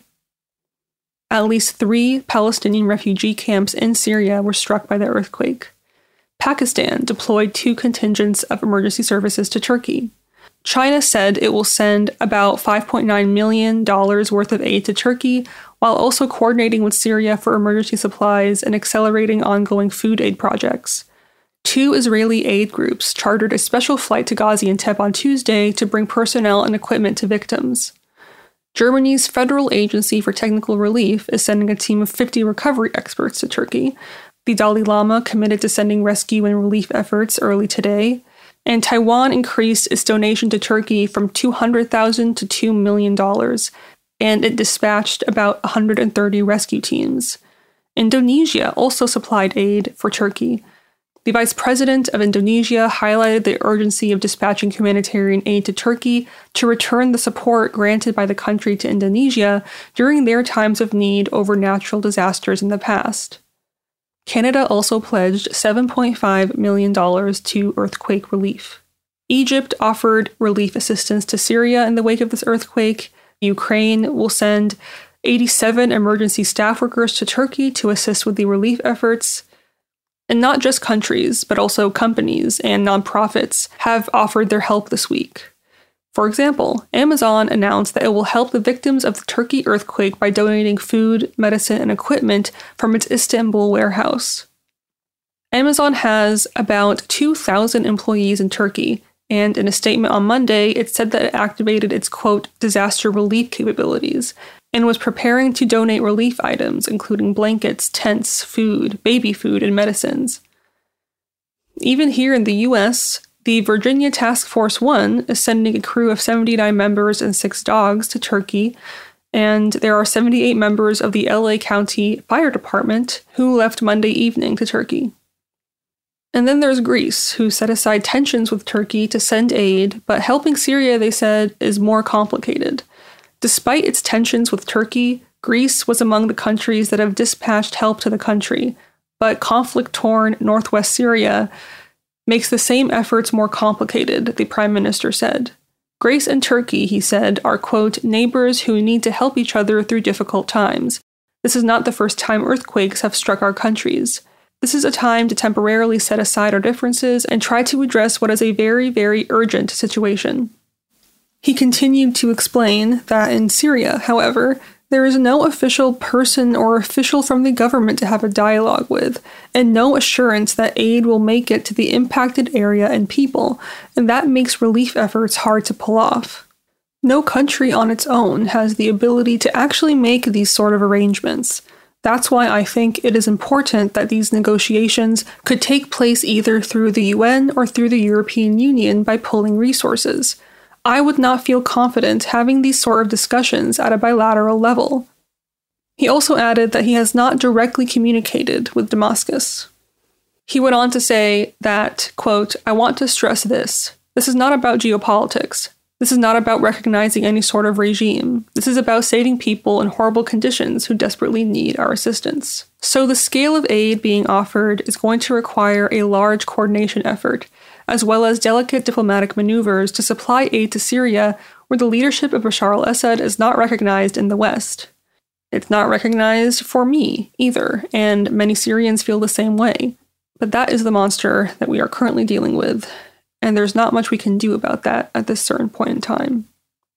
And so, as I mentioned, the Syrian side of the border is going to be a challenge since the worst affected areas contain hundreds of thousands of Syrian refugees that are locked in a war zone and still facing attacks from Syrian government forces.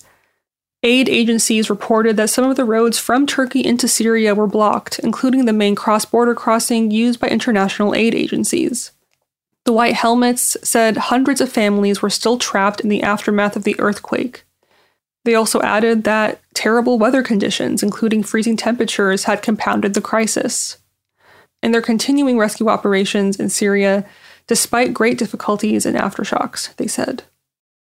The White Helmets also urged the Assad regime and Russia to refrain from military activity in the affected areas in order to allow international groups to unify and help the people affected. A spokesperson from the White Helmets said, our teams responded, and until now, many families are under the rubble. Our teams are trying hard to find all the casualties.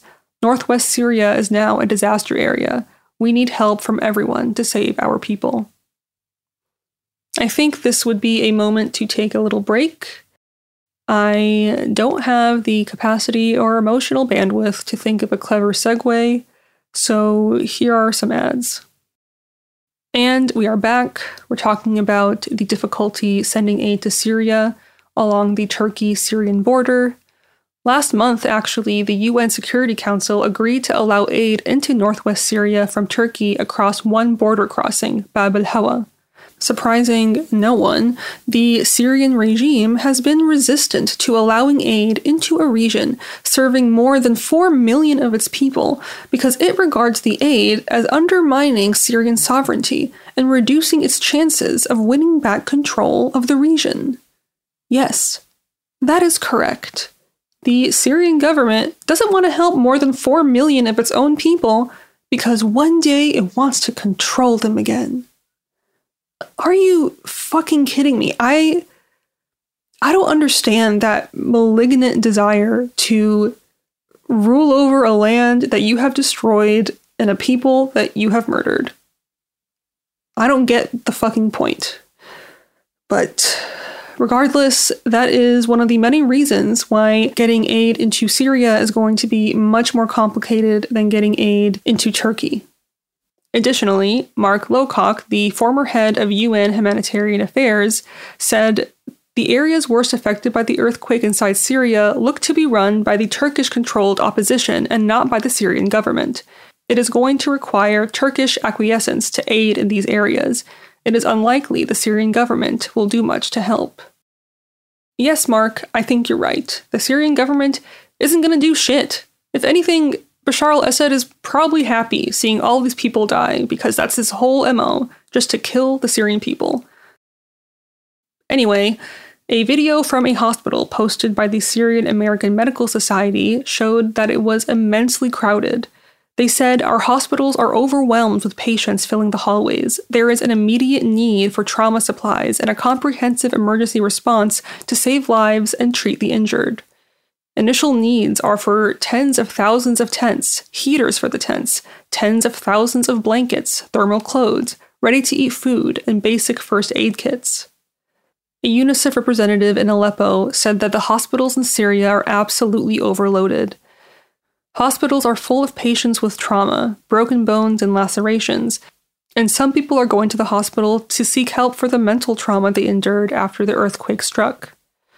The UNICEF representative, Angela Kearney, said while hospitals are functioning, the task has been overwhelming. Describing the scene in Aleppo when the earthquake struck on Monday, Kearney said children who have already been traumatized by war were bewildered. They didn't know what was happening.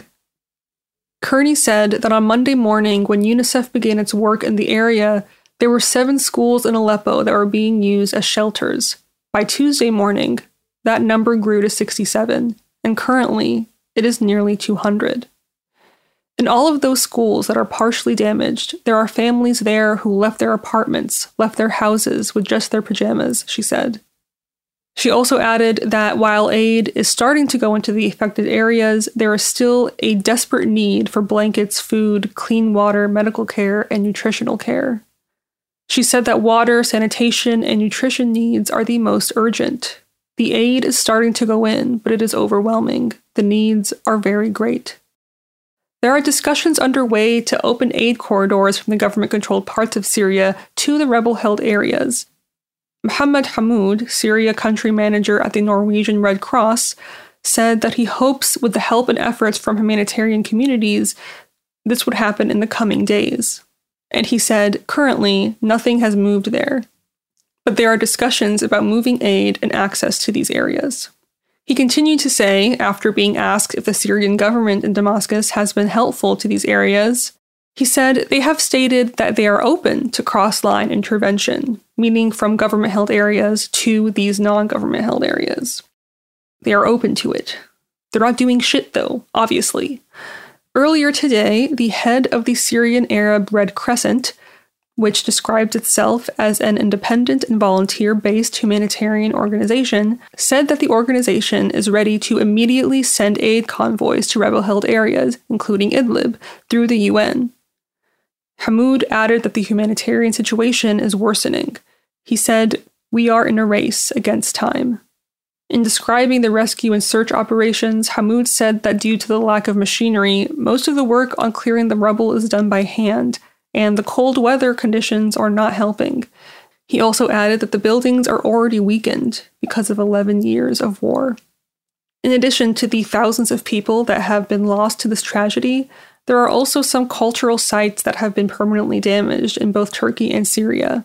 UNESCO, the United Nations Cultural Organization, said it's going to provide assistance following the cultural site damage. UNESCO said that it is particularly concerned about the situation in the ancient city of Aleppo, which is on the list of World Heritage in danger. It added that the citadel had significant damage. The old city wall has collapsed, and several buildings and the souks have been weakened. In the Turkish city of Diyarbakir, UNESCO lamented the collapse of several buildings. The city is home to the World Heritage Site, the Diyarbakir Fortress, and the Hevsel Gardens cultural landscape, which is an important center of the Roman, Sassanid, Byzantine, Islamic, and Ottoman periods. The organization says it is mobilizing experts to establish a precise inventory of the damage, with the aim of rapidly securing and stabilizing these sites.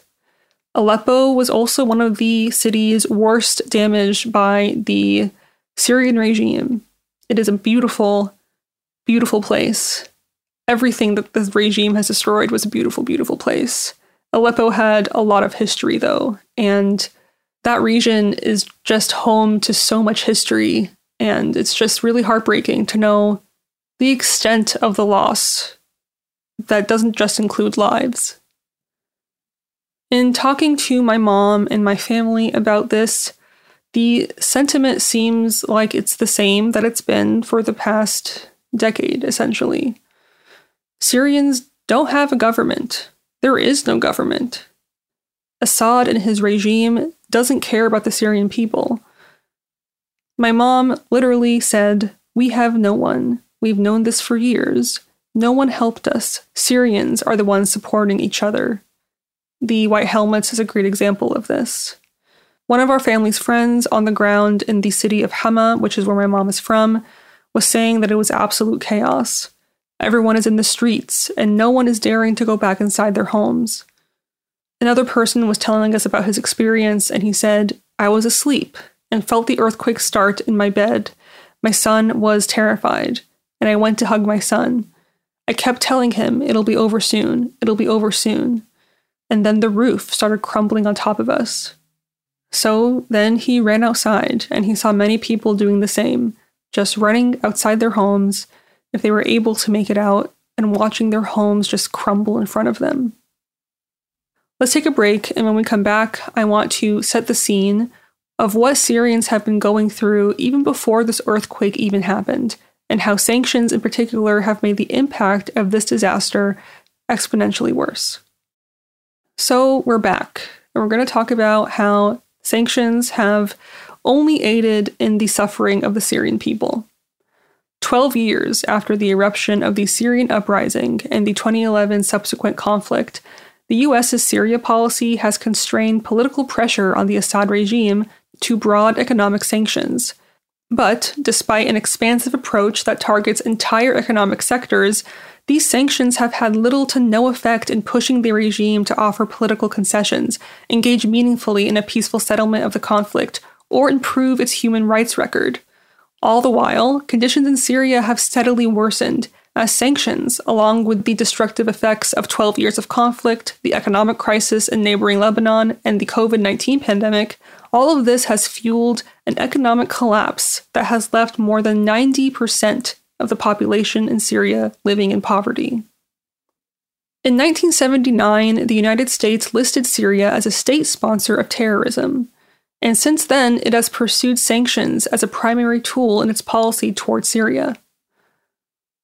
The George W. Bush administration issued a series of sanctions under executive orders aiming to limit Syria's destabilizing influence in Iraq.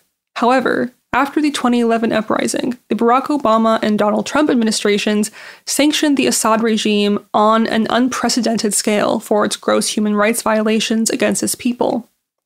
These sanctions ultimately culminated in the passing of the Caesar Act in 2019, and this allows primary and secondary sanctions targeting both those who commit the sanctionable offenses and those who enable them.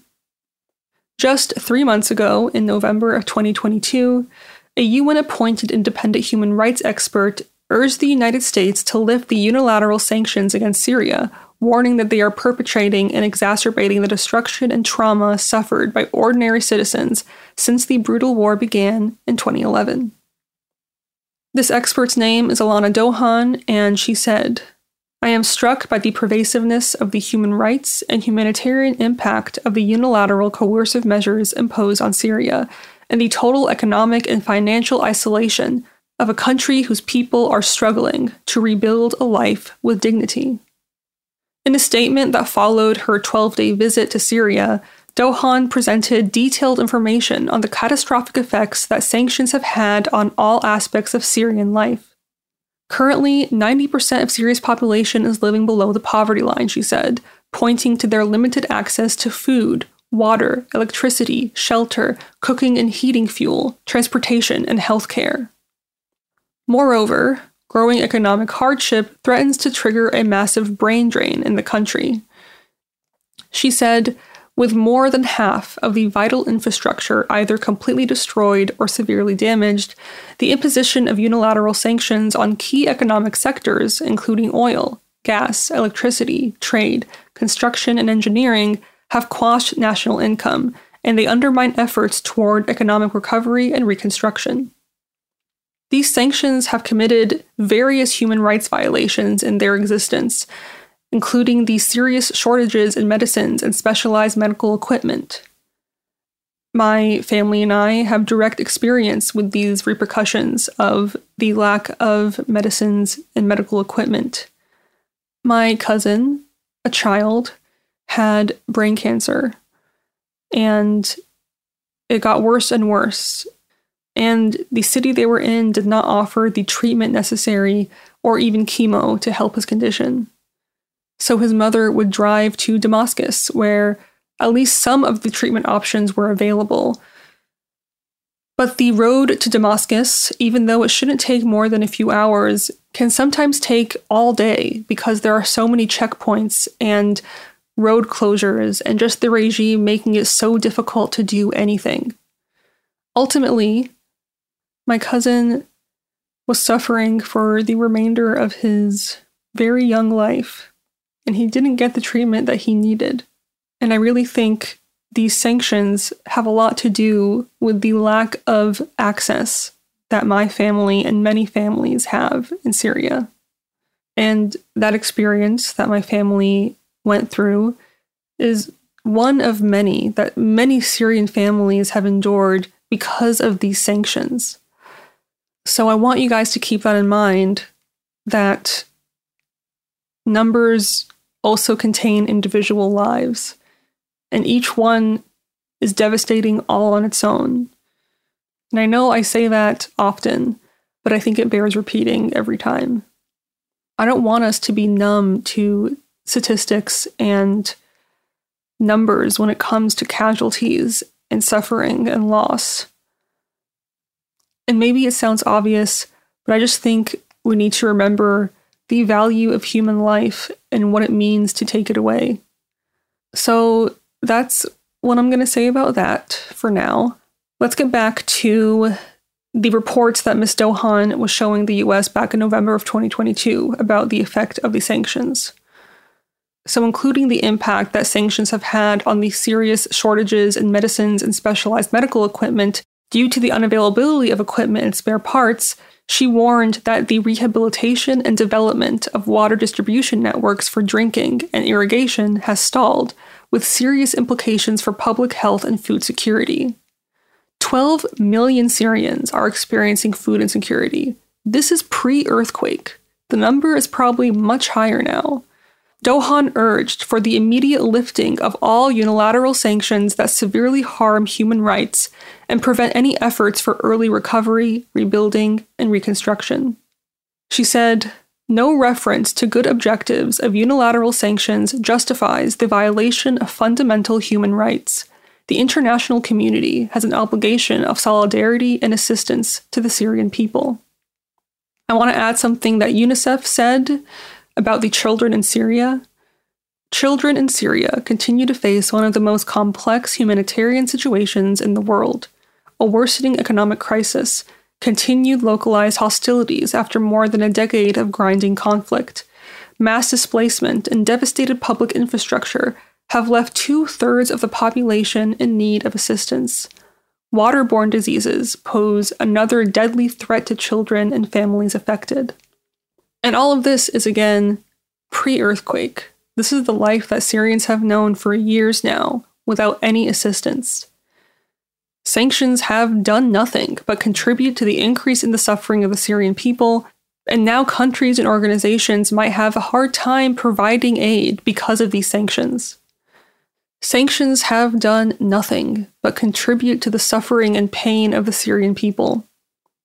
They didn't do anything they were supposedly meant to do. The Assad regime isn't going to change anything. It hasn't changed anything. It's still killing its people. I also want to mention that last year, on May 31st, 2022, the EU extended its sanctions against the Syrian government for another year. Who knows if this will change, but for now, that's the reality. So I'm really hoping these sanctions get eventually lifted or else helping the Syrian people is going to be extremely difficult. And right now, rescuers are still digging through thousands and thousands of flattened buildings in near freezing temperatures. The death toll is only going to continue to rise, and everyone there needs all the help they can get. And I know, at least for me, it feels really helpless I've felt pretty helpless for a long time when it comes to Syria. But if you're able to donate any money at all, I would really urge you to donate to a charity that you trust. I really like the White Helmets because they're just on the ground and they've been doing the work for years. So if you're able to, I think help can go a long way. I want to end with something that Elena Douhan, the UN appointed independent human rights expert that gave the US this report about the sanctions in November of 2022, she quoted one view that she heard expressed many times. She said, I saw much suffering, but now I see the hope die. So that's where the Syrian people started. That's where they've been. Nearly 70% of the Syrian population was already in need of humanitarian aid before the earthquake even happened. And it's an issue that's only been compounded by the tragedy. Today, the UN said, quote, this tragedy will have a devastating impact on many vulnerable families who struggle to provide for their loved ones on a daily basis. The statement outlined the impact of Syria's 12 year war describing a country as grappling with economic collapse, severe water, electricity, and fuel shortages. They issued an appeal to all donor partners to provide assistance necessary to alleviate suffering. The UN and humanitarian partners say they are currently focusing on immediate needs, including food, shelter, and non food items and medicine. And the devastation of this earthquake, because of this, is truly devastating. I cannot emphasize that enough. So, again, if you're able to donate, I really urge you to. And if you can't, just keep raising awareness because someone else might be able to donate. And that's all we really have for now. So, that's the episode. I hope it was informative or eye opening in any way. Thank you for listening. I will talk to you later.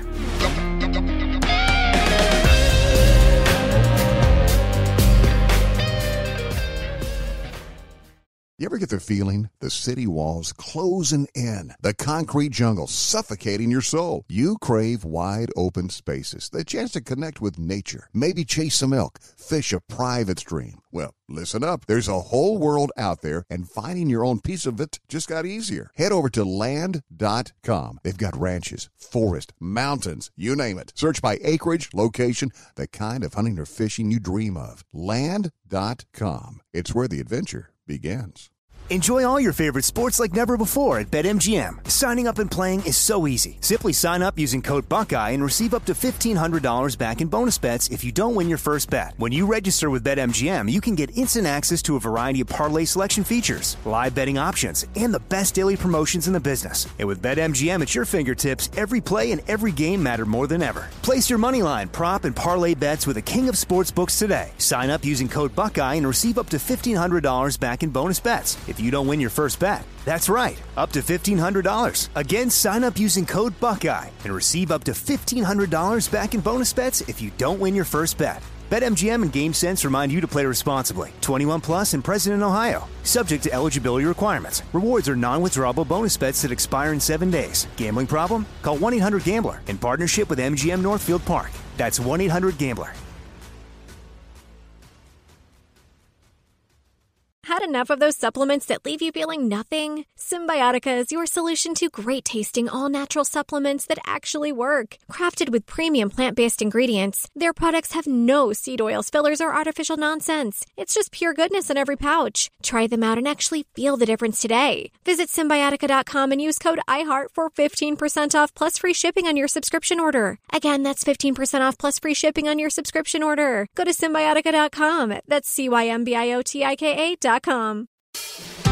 It seems like hardly a month goes by where we are not bombarded with horrific images of far right violence.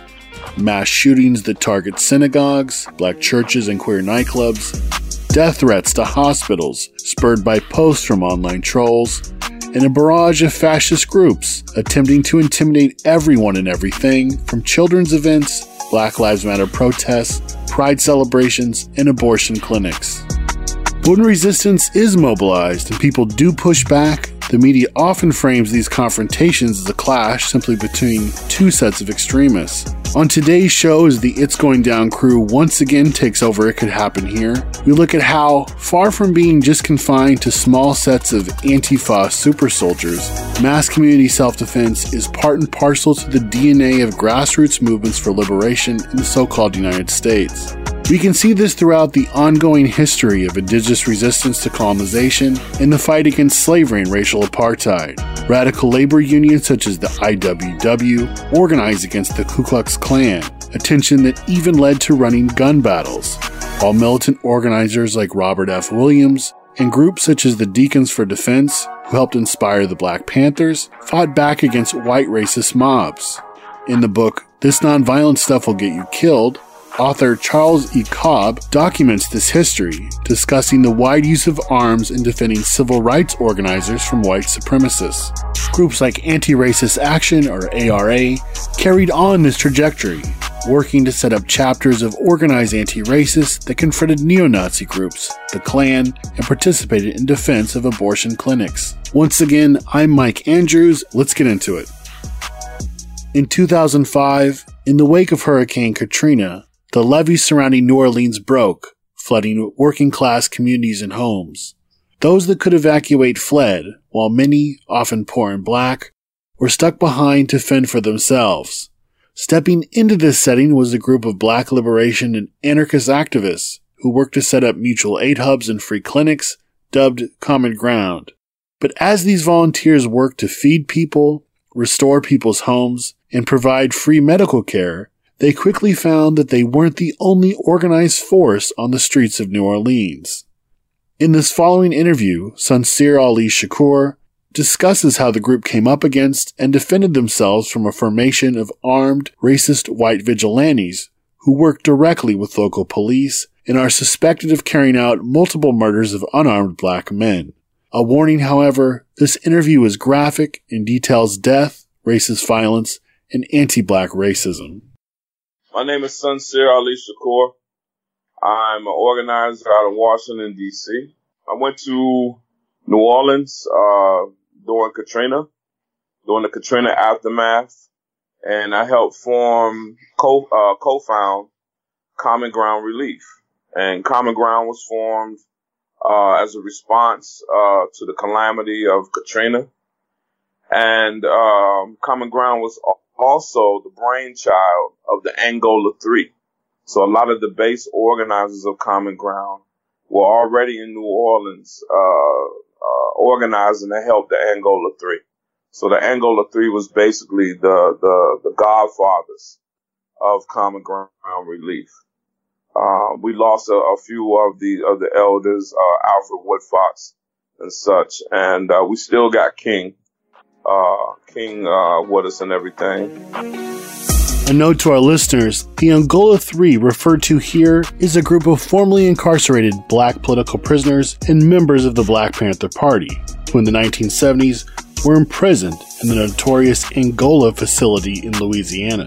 This included Robert Hillary King, Albert Woodfox, and Herman Wallace. King was released in 2001, and along with another former Black Panther, Malik Rahim, became involved in mutual aid and disaster relief efforts in New Orleans following Katrina in 2005 under the banner of Common Ground. Wallace was released from prison on October 1, 2013, only to pass away sadly three days later, a day after being re indicted by the state.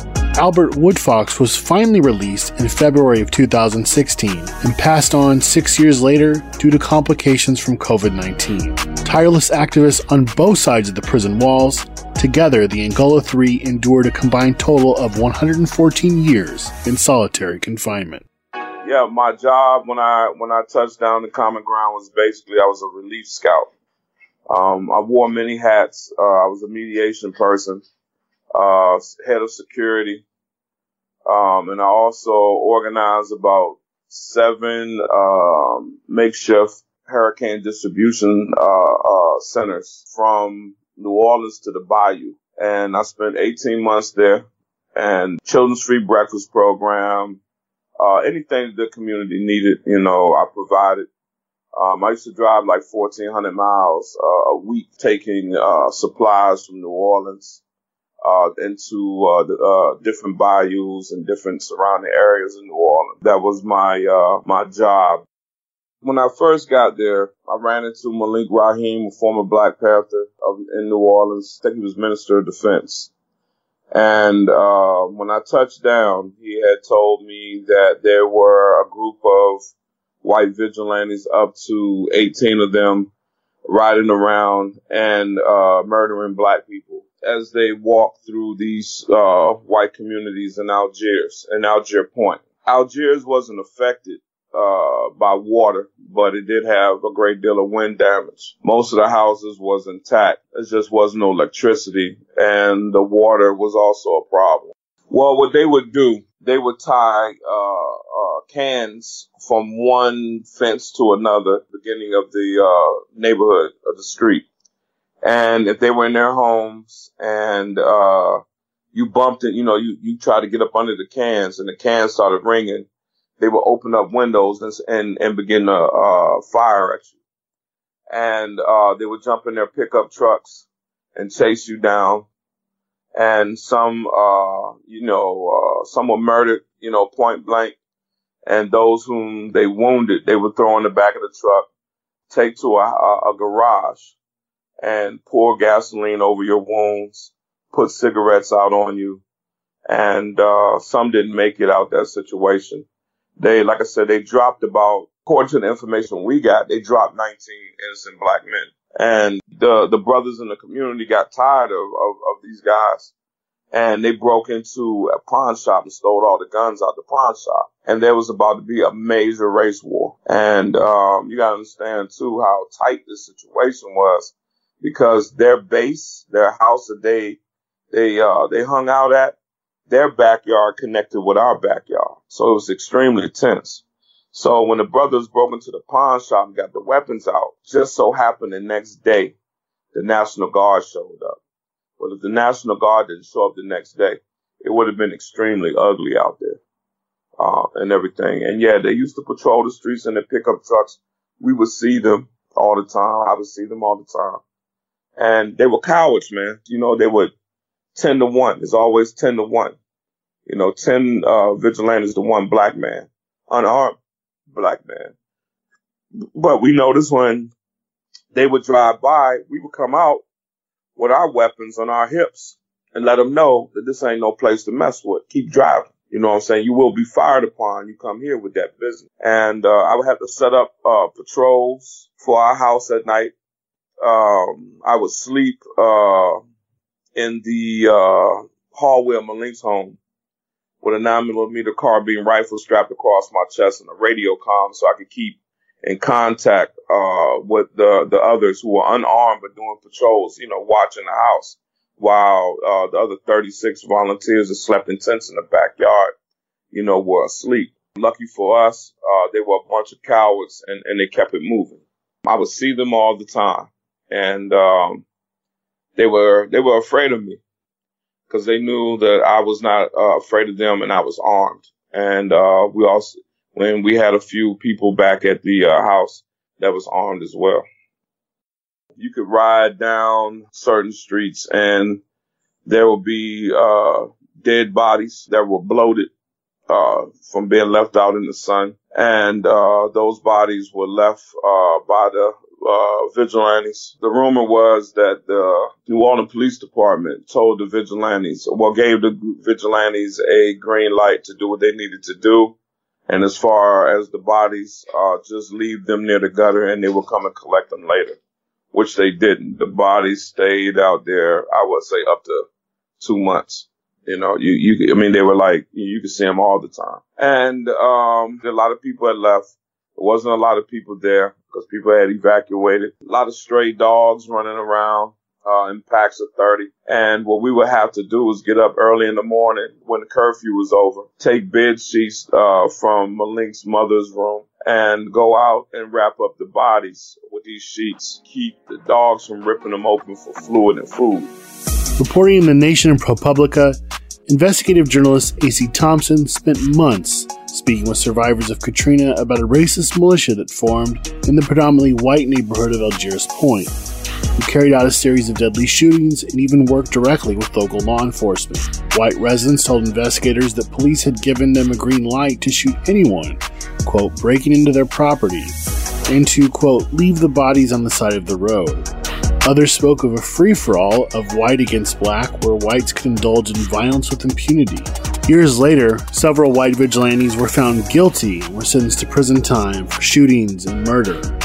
And, like many modern conspiracy theories pushed by the far right about Antifa and BLM during the George Floyd uprising, the vigilantes in Algiers Point were largely animated by widespread racist rumors that were unfounded about looters.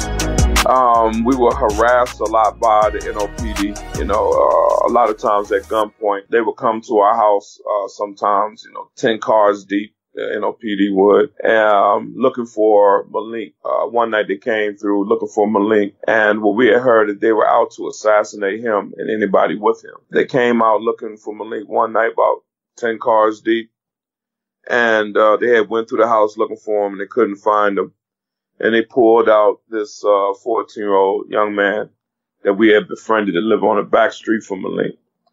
And uh, they started beating him, saying that he had stole the cooler out somebody's yard. And mind you, you know, no one's there, so no one's really missing that cooler. And the young man thought, you know, because we didn't have refrigeration and we had to put everything on ice. You know, ice was very important uh, at that time, and water was very important you know, along with gasoline. But the young brother brought us a cooler, and the police uh, put shotguns in everybody's stomachs, and they beat them in front of us and dared us to do anything. As far as like what the environment looked like, it was not, and I'll say this, it was not a rescue mission. This was seemed like they were running a drill, uh, a military drill you know, like the St. Albert, I mean, like the Albert Project. You would look at the bridge and you would see continuous military cars going across the, uh, the Crescent City Bridge. At nighttime, in four corners of the community, you would have Black Hawk helicopters patrolling. You know, they would follow you through the yard with spotlights. Also, we had Homeland Security, which included mercenaries. They were sometimes up to 25 cars deep. And if you were to violate uh, the uh, curfew, uh, they would ride up on you, and they had these little. And I used to have to interact with them because we had some some some young people there that thought their privilege from up north would translate in New Orleans, which it did not. Um, they seen any white person outside of New Orleans as a bunch of uh, quote unquote nigger lovers. So I would have to negotiate with these Homeland Security people. Um, you had to be very calm, very still, uh, because you could see uh, the pupils. Their pupils were dilated, were small anybody that's been in war like Vietnam and such and uh Desert Storm, they know when these people when the pupils are dilated like that, that means these people have killed several times. And uh, the uh, my uncle used to call it the hundred mile stare. And you had to be very calm with these people because if you flinched, if you did anything that they didn't like or they felt threatened in any type of way, they will open up fire on you. Um, they will, they had AR-15s. Um, all of them had AR-15s and nine millimeters strapped to their legs. So it was more, you know, it seemed more like a military takeover. Uh, like I said before, than a rescue. And further down the line in, for, in, in the months, you had National Guardsmen that opened fire on, on people, uh, into busy traffic um, you will find bodies in the seventh ward and the eighth ward in different houses uh, with bullets in the back of their head, you know, uh, execution style. And um, our investigating team will go out and witness this firsthand. And I was a part of that investigating team that would do a walk through the house where the body was at and was shot in the back of the head. And the rumor was, you know, we had some rogue National Guardsmen uh, executing, you know, uh, people who didn't have homes or home, some homeless people, you know, that were left behind. Number one lesson I learned um, from Katrina was you may be a pacifist, but you might need to pass some fists. You may need to go out and get you firearms. Of course, we want you to get proper training. Of course, we, we don't want you to do anything illegal get your, your legal firearms and get some training. The second lesson was that human beings are incredible. We saw a lot of destruction, but we also saw a lot of beauty and a lot of love in, in my experience too. We were common ground people came together in days and we fell in love with each other within days because of the pressure of the situation if we didn't love each other, if we didn't um, get along with one another, we had to, you know, in order for survival. Uh, things were so bad that if your car had broken down on the side of the highway on the road, you you had to call us, and five different vehicles would be speeding to your location. Um, you know, to see who would get there first before Homeland Security or a vigilante group will roll up on you. You can't rely on the state. 100% can't rely on the state. Stay with us as It Could Happen Here returns after this short break and a word from our sponsors. The same year that Suncere was facing down armed racist vigilantes in New Orleans, the stage was also set for an uprising to kick off in Toledo, Ohio. In our next interview, Tom tells us how a largely black community and anarchists affiliated with anti racist action hit the streets against the National Socialist Movement, or the NSM, and participated in an uprising that exploded not just against the neo Nazis, but the police that were protecting them as well.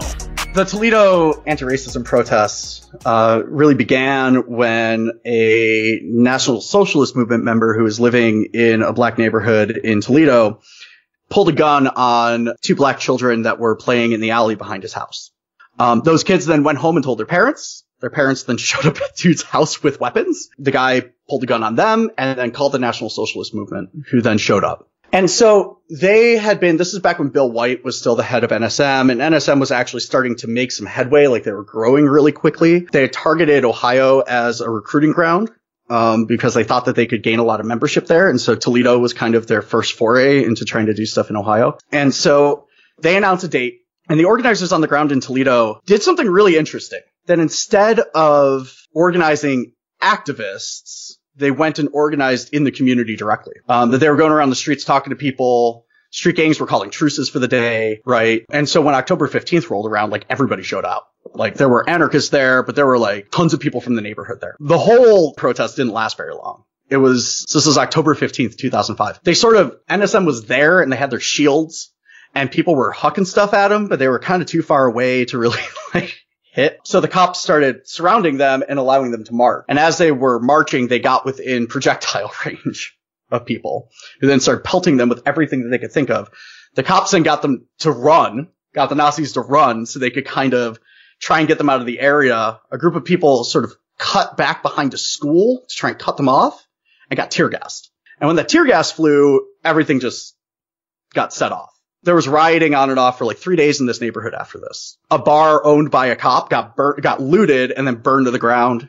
People tried to burn this Nazi's house down. They had to declare a state of emergency over this. And so there were a number of things that were really important about that day, I think, for, for us. One was it really did point to the effectiveness of community anti-fascist work. People in that neighborhood were already mad, but it was this sort of like mobilization work, which was done by people in the neighborhood and also done by kind of anarchists that were down in the neighborhood working with people to really make that what it was, right? And it really showed what a community can do when uh, Nazis show up in their neighborhood and how much a community can reassert its ownership over their space when the police decide to protect the Nazis that are attacking their neighborhood. But the other thing that it really demonstrated that it really kind of created was it created a dynamic in Ohio, which had been sort of building for a little while, but you can kind of still feel the ramifications of it. So starting with the Over the Rhine riots, which I think were in 2003 or 2001, when the Cincinnati police killed Timothy Thomas, there had kind of been this escalating series of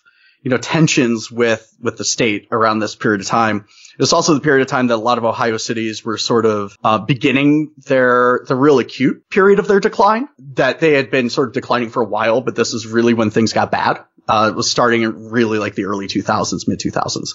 Um, the financial collapse in Cleveland, for example, was in 2006. Um, but it had already been sort of going for a couple of years before that. And so there were these political conditions that were in place that facilitated this, but this also kind of created a dynamic of confrontation with the state and created a mentality within anarchist communities about being really realistic about what those confrontations look like. Um, that instead of being idealistic, sort of like people were in the anti-war movement and um, sort of approaching police from a perspective of ideas, and discourse, what we learned during those days is that we should probably approach the police as a logistical force and understand them as such. Um, it was after that point that people really started researching police tactics in this area of the country. And that has had really profound impacts uh, over the last 15 years, right? It, it really did create an entire culture of really digging into those kinds of things very carefully and doing it in a way which wasn't bombastic, but was focused on actual research. The reason that that could happen was what went down on those days was so intense. Um, it was the first time a lot of people had experienced like full blown major rioting before and, uh, like major large scale urban rioting before. And it, it definitely changed a lot about the way that anarchists in this area of the country approach things. Um, and you can still feel the, the ramifications, the ripple effects of that today. Stay with us. We're going to take a quick break and we'll be right back after these words from our sponsors. In our last segment, we're going to speak to anti fascist researcher and author Spencer Sunshine. But first, let's rewind the clock to when Trump first came in as president in 2017, kicking off riots, walkouts, and protests around the country. Angry protests soon spilled into airports as people in the tens of thousands took action to defeat the Muslim ban. On February 2nd, a massive riot kicked off at UC Berkeley against the far right troll Milo Yiannopoulos, shutting down his scheduled talk. The far right responded by holding a series of free speech rallies throughout the summer, and anti fascists soon found themselves outflanked in the streets by a loose coalition of militia members, Proud Boys, neo Nazis, and alt right groups. Seeking to seize on this moment, the white nationalist wing of the movement called for another free speech rally in Charlottesville, Virginia, and the scene was set for a historic and deadly showdown. It was pretty clear, especially as the, the run up to it happened about how big it was going to be, how many different kinds of groups were going to be involved, and that for the first time, although there had been increasing mobilizations throughout the year, especially, it was the first one that was going to be led by open fascists. Some of the other ones, fascists participated in them, but they were more a pan far right. They were like pan far right events, like what happened in Berkeley. But this one was going to be led by fascists, and they were all, was many different kinds of groups, and they were coming out of the woodwork. We had old activists who had been around in the 80s, um, who stated they were going to come, and there, were, there was clearly a lot of energy behind it, and it seemed like it was the big bid, and there were some of the participants were openly saying this. Uh, it was going to be the big bid for power and legitimacy of the alt right. Uh, I believe it was Richard Spencer who said, or Matthew Heimbach, I forget which one actually said there's going to be before Charlottesville and after Charlottesville, which was true, but not in the way that they hoped for. I think it was a success for anti-fascists and other people who wanted the alt-right to wanted that inertia to stop and eventually uh, end. Um, but it it was not a success, I think, in the way that people wanted it to be or think about it um, as a success. It could have it was it could have been a failure very easily after the event. The event itself was fairly neutral. I mean, there was all the fighting that is uh, in people's minds that all happened before the rally was supposed to start. That was kind of a draw. It certainly was not a success that anti-fascists stopped the rally. They did not. It did not stop people from entering into the rally grounds. The police dispersed it before the rally itself actually started, so that can be seen as a success.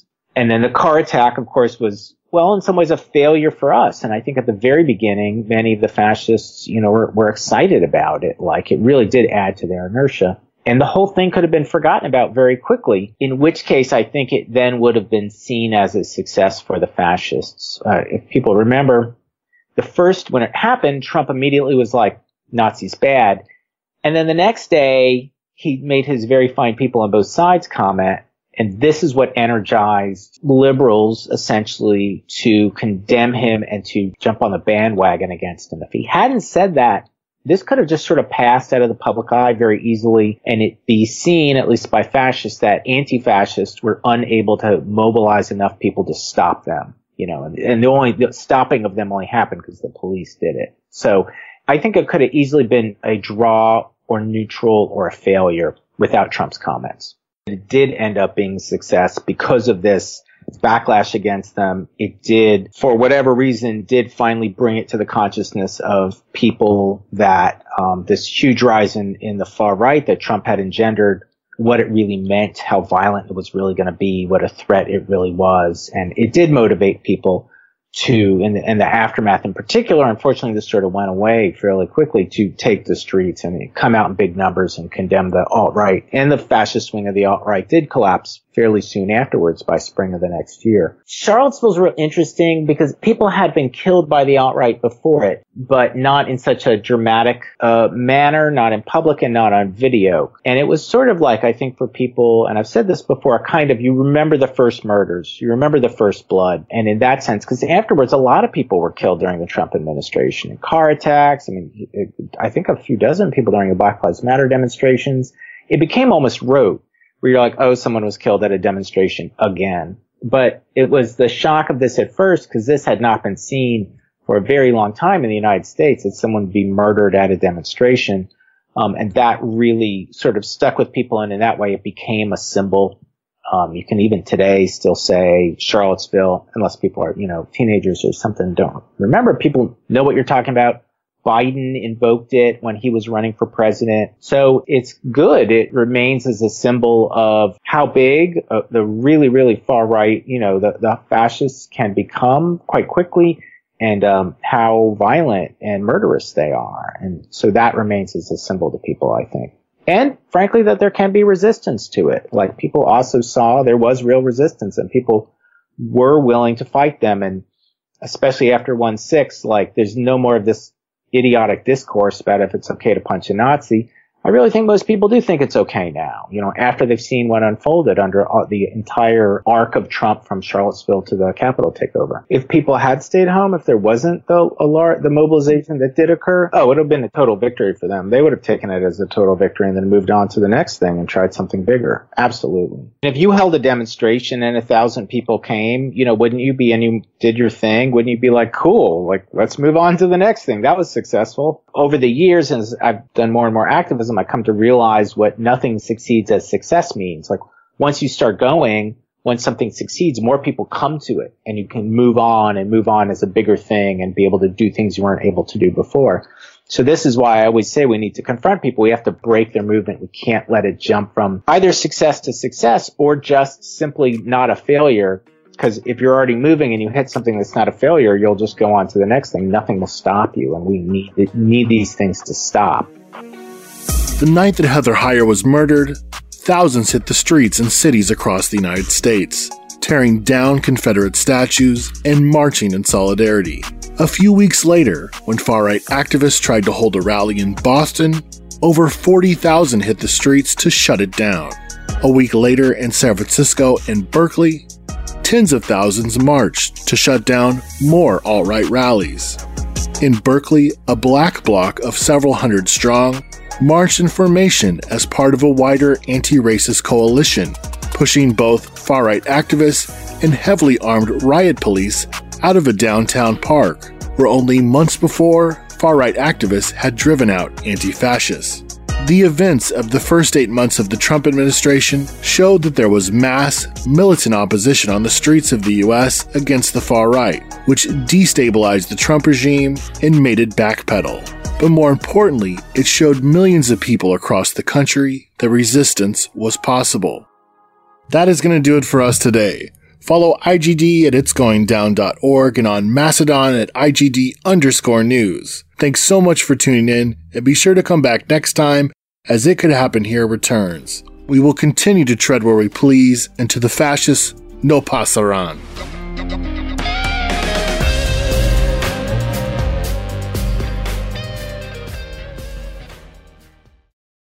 Enjoy all your favorite sports like never before at BetMGM. Signing up and playing is so easy. Simply sign up using code Buckeye and receive up to $1,500 back in bonus bets if you don't win your first bet. When you register with BetMGM, you can get instant access to a variety of parlay selection features, live betting options, and the best daily promotions in the business. And with BetMGM at your fingertips, every play and every game matter more than ever. Place your moneyline, prop, and parlay bets with the king of sportsbooks today. Sign up using code Buckeye and receive up to $1,500 back in bonus bets if you don't win your first bet. That's right, up to $1,500. Again, sign up using code Buckeye and receive up to $1,500 back in bonus bets if you don't win your first bet. BetMGM and GameSense remind you to play responsibly. 21 plus and present in Ohio. Subject to eligibility requirements. Rewards are non-withdrawable bonus bets that expire in seven days. Gambling problem? Call 1-800-GAMBLER in partnership with MGM Northfield Park. That's 1-800-GAMBLER.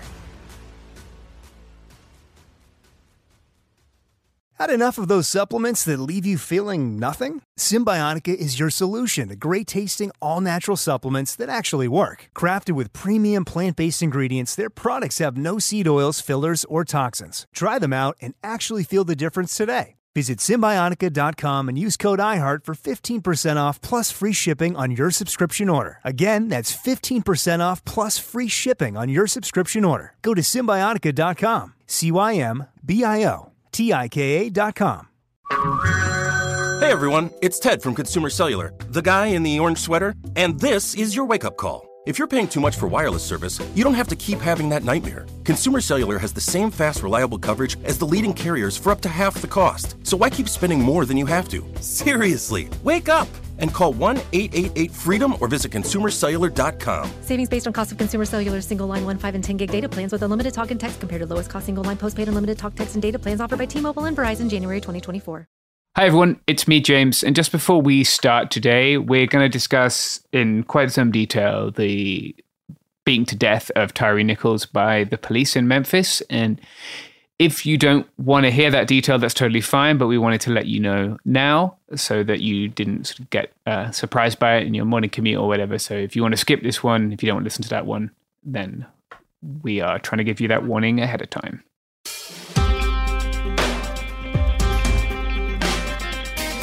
Discourse. Discourse. Mm-hmm. Discourse is about podcast. I don't know. It could happen here is the podcast that you're listening to. Uh, if you came here lis- looking for another podcast, then you fucked up, but you fucked up in a good way because that podcast was trash. Uh, Mhm. th- thank you for being here with us today. Uh, who all, who all, who, who, who's here? Who are you people? We're a little unsure. Yeah, I'm, I'm, I'm Mia Wong. I'm here. Wow. I'm, I'm James. Uh, I'm a little unsure about who I am beyond that, but that's who I am. It's I'm- okay. I'm Garrison Davis, and I'm here to engage in discourse. I there's nothing I love more than discourse.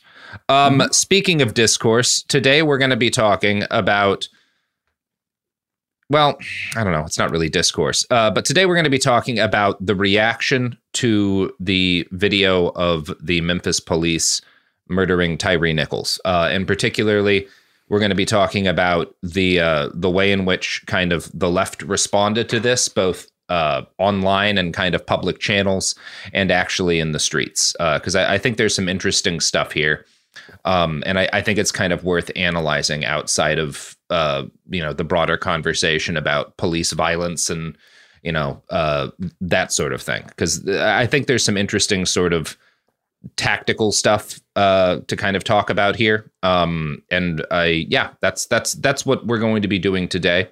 Um, I, in case you've been kind of stuck under a rock, uh, you should probably be aware that on January seventh, twenty twenty three, police from the Memphis PD Scorpion Unit, which was a unit with a very sinister name that existed uh, to effectively over police um, a chunk of the city of Memphis. Uh, yeah, um, pulled over Tyre Nichols, a 29 year old black man.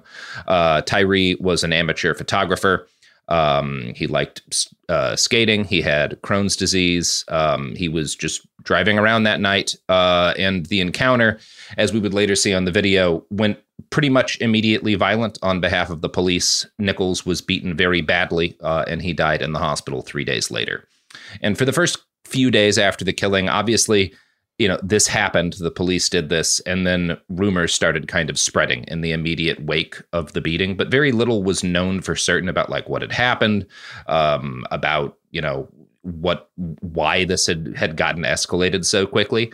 Um, one of the first kind of signs that this was going to become a thing on the national uh, uh, in terms of like the national attention span was when the Tennessee Bureau of Investigation and the U.S. Department of Justice independently opened investigations into the beating. Um, after reviewing body camera footage from multiple officers on scene, five Memphis PD officers were dismissed on January 20th. Three days later, an autopsy commissioned by Tyre's family found extensive bleeding caused by a severe beating. Uh, outrage around the killing grew rapidly, and it was announced by the Memphis police that body camera footage of the stop and of the beating would be released to the public. Uh, this started the rumor mill really churning up. Um, there was kind of a couple of leaks from people who had seen the footage, I think, who were close to the case, and they all sort of described it as uniquely bad. The term that I heard a lot was that it's worse than the Rodney King beating. Um, this is just the way in which people started talking about it. And as more details filtered out, there were conversations around the country, particularly folks on the activist left, who started talking about the need to prepare for what they suspected would be the aftermath of the video's release. Um, and one of the things that was kind of kind of worth discussing here is that in the immediate like immediately before the video came out, a lot of the conversations that people on the left were having and that people in law enforcement were having kind of focused around the same expectations, uh, which was that there would be widespread protests and rioting as a result of the release of this video. Um, police departments around the country entered high alert. Riot squads were prepped. Um, and then, kind of on the other side of things, in sort of open channels on Twitter and Mastodon, and in, in person in a number of, of, of different cases, leftists and people, you know, who claim to be that online talked about their expectations too. I heard variations of the phrase, you know, it's going to be a really hot year. This is going to like lead into a particularly aggressive summer on the ground. People are going to make the burning of that precinct in Minneapolis look tame. You know, get your gear together, check in with your friends. Everything's about to go off. Um, there was a lot of of chatter kind of along those lines, and I, I don't know. I, I didn't really speak up too much about this, but uh, my kind of thinking as folks were sort of anticipating the reaction to this was I suspected that the actual reaction on a mass scale to the video's release was going to be more muted and law abiding than than people were expecting at the time. And I, I guess the primary reason that I felt this way was simply that kind of the vibes were off. It just didn't feel like folks were ready for that kind of a response. Um, but I do kind of have a fact based reason for why I was anticipating that as well. Um, on January 26th, two days before the video's release, five Memphis PD officers were arrested and charged with murder, kidnapping, assault, a bevy of very serious charges. Immediately after that, three firefighters, two EMTs, and a police lieutenant who'd been on scene after the beating were fired for failing to assess and provide emergency care to Nichols on scene.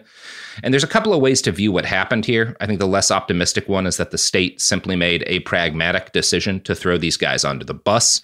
That's definitely what happened. Uh, the more optimistic way to look at this is that because people had rioted so hard for so long in the wake of George Floyd's murder, the state felt like it had to throw these guys under the bus uh, rather than you know risk another year of rage. And this is also correct. I think both of these things are are pretty accurate ways to look at what happened. The idea that the release of the footage of Tyre's murder would lead to massive protests was not quite universal, but I did notice that a lot of the people who felt similarly to me expressed the belief that if people didn't riot over what had happened to Tyre, that was due to a mix of liberal cowardice and racism, since most of the officers who beat Tyre to death were themselves black. And I, I think this is kind of a short sighted and unfair take, and I'll talk about why shortly. On January 27th, a Friday, the Tyre Nichols videos were released by the Memphis Police Department. Um, uh, along with a lot of you, I watched them all immediately. Um, and you can find there's a description on my Twitter page. It's turn, currently pinned to my profile of the video if you haven't seen it but want to know what happened there. Um, to kind of summarize it in brief, it's it's very ugly. Uh, Tyre is immediately calm as he's pulled over and taken from his car. The police are not calm. Uh, he attempts to de-escalate them. They accuse him falsely of resisting, then they mace him and themselves. Uh, I think in general that the inciting incident for the beating was the incompetent use of mace by these officers. They hurt themselves, they got pissed, and then they beat Tyre because they were angry at themselves for macing themselves. Um, it's also kind of worth noting that uh, a white officer who's since been fired as well uh, also deployed his taser on the young man. There's been some kind of th- this was kind of left out of a lot of the initial summaries of what had happened. Uh, that guy has now been fired. Um, and yeah, it's it's bad. The video is is very unpleasant and very brutal. Um, watching it though, I think kind of the thing that struck me most was how much like a normal traffic stop a lot of this was. Um, I think that if you know they had gone a little bit less hard and beaten him a little less badly, and he had survived, they probably would have charged him with resisting arrest and assault on a police officer. Um, and who knows how the case would have gone. You can hear the police preparing for this eventuality in the footage. One officer claims that Tyre went for his gun. There's no evidence of this in the footage. Uh, and you can kind of hear them all working to get their stories straight after they beat Tyre um, for the inevitable court case. Uh, more officers and emergency personnel arrive on scene as he's just kind of laying there, and none of them seem to find what's happened peculiar or noteworthy, uh, which is interesting because immediately prior to the video's release, police departments around the country all issued statements that were basically identical, condemning the officers who had beaten Nichols, um, saying basically this behavior is unacceptable. These men are bad apples. This is like an extreme example that does not represent policing values. And there's a couple of things that I, are, are interesting about this. One of them is that the actual way in which emergency responders on scene treated the beating kind of puts the lie to that because nobody acts as if anything outside of the normal has occurred. And the other thing that is noteworthy is the uniformity of these these messages by police departments around the country. I have not actually seen that happen before. There was kind of a version of this that occurred in the wake of the George Floyd video, but it was much more cohesive uh, prior to the the release of the the Tyre Nichols video. Um, that said, there were no widespread riots or acts of property destruction after the video was released. There were protests in a number of cities, most notably in Memphis. Um, but compared to 2020, um, things were very subdued. There was not kind of widespread property destruction or rioting. In Portland, which was obviously the site of intense radical street actions in 2020, there were two fairly small marches. Um, I'm not going to delve into this in tremendous detail, but there were kind of allegations uh, from one of the marches that the larger and less radical of the two was an op designed to take numbers and energy away from the radical march. There were confrontations between members of both groups. And while the overall story, again, is not worth spending time on, the gist of it is that very little happened. Now, this is not kind of limited to Portland. Uh, Atlanta, Georgia is probably the city in the US today that's been the center of the most effective radical protests against law enforcement. And the history of attempts to stop and sabotage the uh, construction of Cop City, which is obviously a massive police training compound in Atlanta's largest urban forest, has been well documented by, by Garrison Davis, um, as well as a number of other reporters. Um, I do think it's worth noting that days before the Nichols video was released, Atlanta police shot and killed a forest defender, uh, Tortuguita, and a moderately large protest followed, with protesters smashing windows and lighting one cop car on fire. This was the kind of action uh, that I think most of the activists I observed expected in the wake of the Nichols video as well, but we simply didn't see that. I'm just gonna butt in here for a little bit, and you'll yeah. you'll you'll hear more about that riot slash protest in Atlanta. Yeah. Next week, um, I'm putting together a series on it that'll that'll be out soon. But definitely one of the things that was talked about a lot in Atlanta was the upcoming release of this video and and the potentiality of this video getting released shortly after the death of Tortuguita at the hands of police, kind of both of these things feeding off each other into a into a similar like 2020 level um, uprising. And this was like, no one was like for sure about this. Like, no one was like saying this is absolutely definitely going to happen, but it was something that was definitely thought about. Uh, it was something that was definitely considered. I think, honestly, if uh, the the video was set to come out originally on like the Monday or Tuesday following the big uh, uh, uh downtown protest in Atlanta, um, it was supposed to come out just a few days later, and that that didn't happen. It was delayed once again for further further into the week. Um, I think if it came out sooner, I think that could have fed off momentum in a pretty considerable way. I think a few things happened both in Atlanta that in the in the next few days that kind of stunted possible possible f- further protest. Um, National Guard was deployed um, uh, police in Savannah were ordered to start arresting people and shutting down gatherings of over 15, uh, specifically for like including vigils. And in Atlanta, obviously, there was people getting really pretty pretty uh, inflated. Uh, high level felonies and, domestic, and domestic terrorism charges yeah. simply for being sim- simply for being present at a protest. Um, so I think those those things kind of all in all impacted people's ability to like prepare for you know a sequence of protests which there was some in there was some in LA for for like a, a day or two the ones in Memphis were pretty big but I think they the the timeline in which they released the video is definitely sh- should be considered in terms of when they chose to release it. Um, to like yeah, in, in, in, terms of like the the state's goal of preventing you know yeah. large large scale protests, but that was definitely something that was talked about a lot. Uh, during during uh, like the uh, little over a week that I was that I was in Atlanta is because everyone was getting ready for this. Like ev- everyone heard that this is going to be like the worst video that we've seen since Rodney King. Like that that that that was the way it was it was thought up of like on the ground. You know, just like word of mouth being being passed. Um, and people were definitely like preparing for like preparing themselves for it. Like like like thinking like thinking about like what's going to happen if this is like if if this really is the most horrific thing what is the appropriate response to that? And and this is kind of a lot of what I wanted to talk around because you have sort of Georgia law enforcement there's this this riot and the response to that as well as the response to the tree sit is a series of domestic terrorism charges um, and then this video comes out and there's not a mass like radical street response to it. And it it seems to me, and Garrison, you can correct me if I'm wrong, that a big part of that is people in Atlanta were kind of not willing to throw more lives and bodies at uh, the police without kind of more of a cohesive plan of what to do, given the severity of the repression that that was being engaged in. I mean, I, um, I obviously can't comment on people's yeah motivations or like plans for for for stuff because that's not something that I would be would be privy to. Privy to, yeah. Um. So I, I.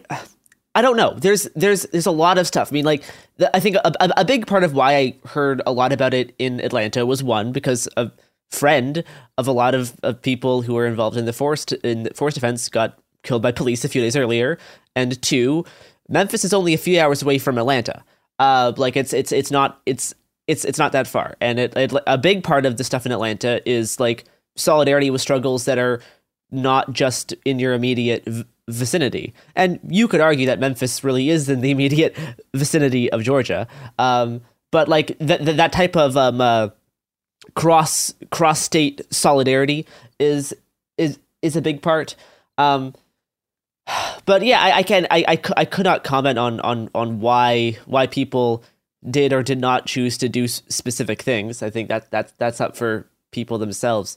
Yeah. Um, I wouldn't want to put words into anyone's mouth, but it was kind of interesting because I, I I paid attention a lot to the reaction, and there were a lot of folks talking about how disheartening it was that there were not more of the kind of radical actions that they wanted to see in the wake of the video coming out. And I'm that's kind of the thing I wanted sort of to talk most around because I, I feel very mixed around this. But broadly speaking, I guess I'm glad that we didn't see a repeat of the part of 2020 that was folks standing up in front of cop shops until riot police came in and getting charges against them because I, I just don't think that uh, that works right now. I don't think it works is is functional anymore. Um, I don't think it actually hurts the state because the the reaction like there was a period of time early in 2020 those first couple of months in particular where you could see the police were off balance. Obviously, in like Minneapolis with the burning of the third precinct was was this kind of sea change moment.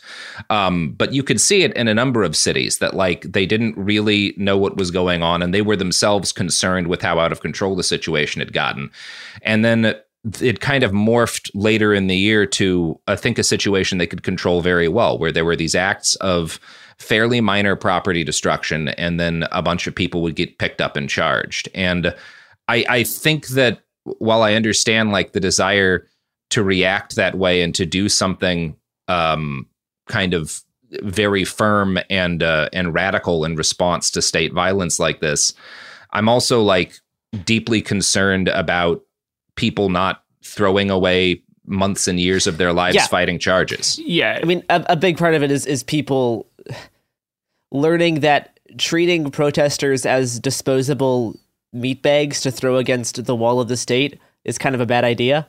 Um, yeah, and there's, I think, this this is something that that that that was talked about in conversations, just just like regarding like, hey, this video is going to come out. What do you think is going to happen? Like, there's just a lot of like casual casual conversations, but like, there was a lot to make 2020 happen. A lot of things contributed to the intensity and the length of those Yeah. protests. I think uh, COVID being a pretty big part. This was a few months into the pandemic. People have been stuck in their homes now for a few months and not really like prepared for that. Like at, at, No. at, at this at this point, we're kind of we're all kind of used to being in our house a lot more now. But back Yeah. then, it was it was new for a lot of people. So I think the oppor- the opportunity to get out of the house for what seemed like an important reason, I think, was a really big part of 2020.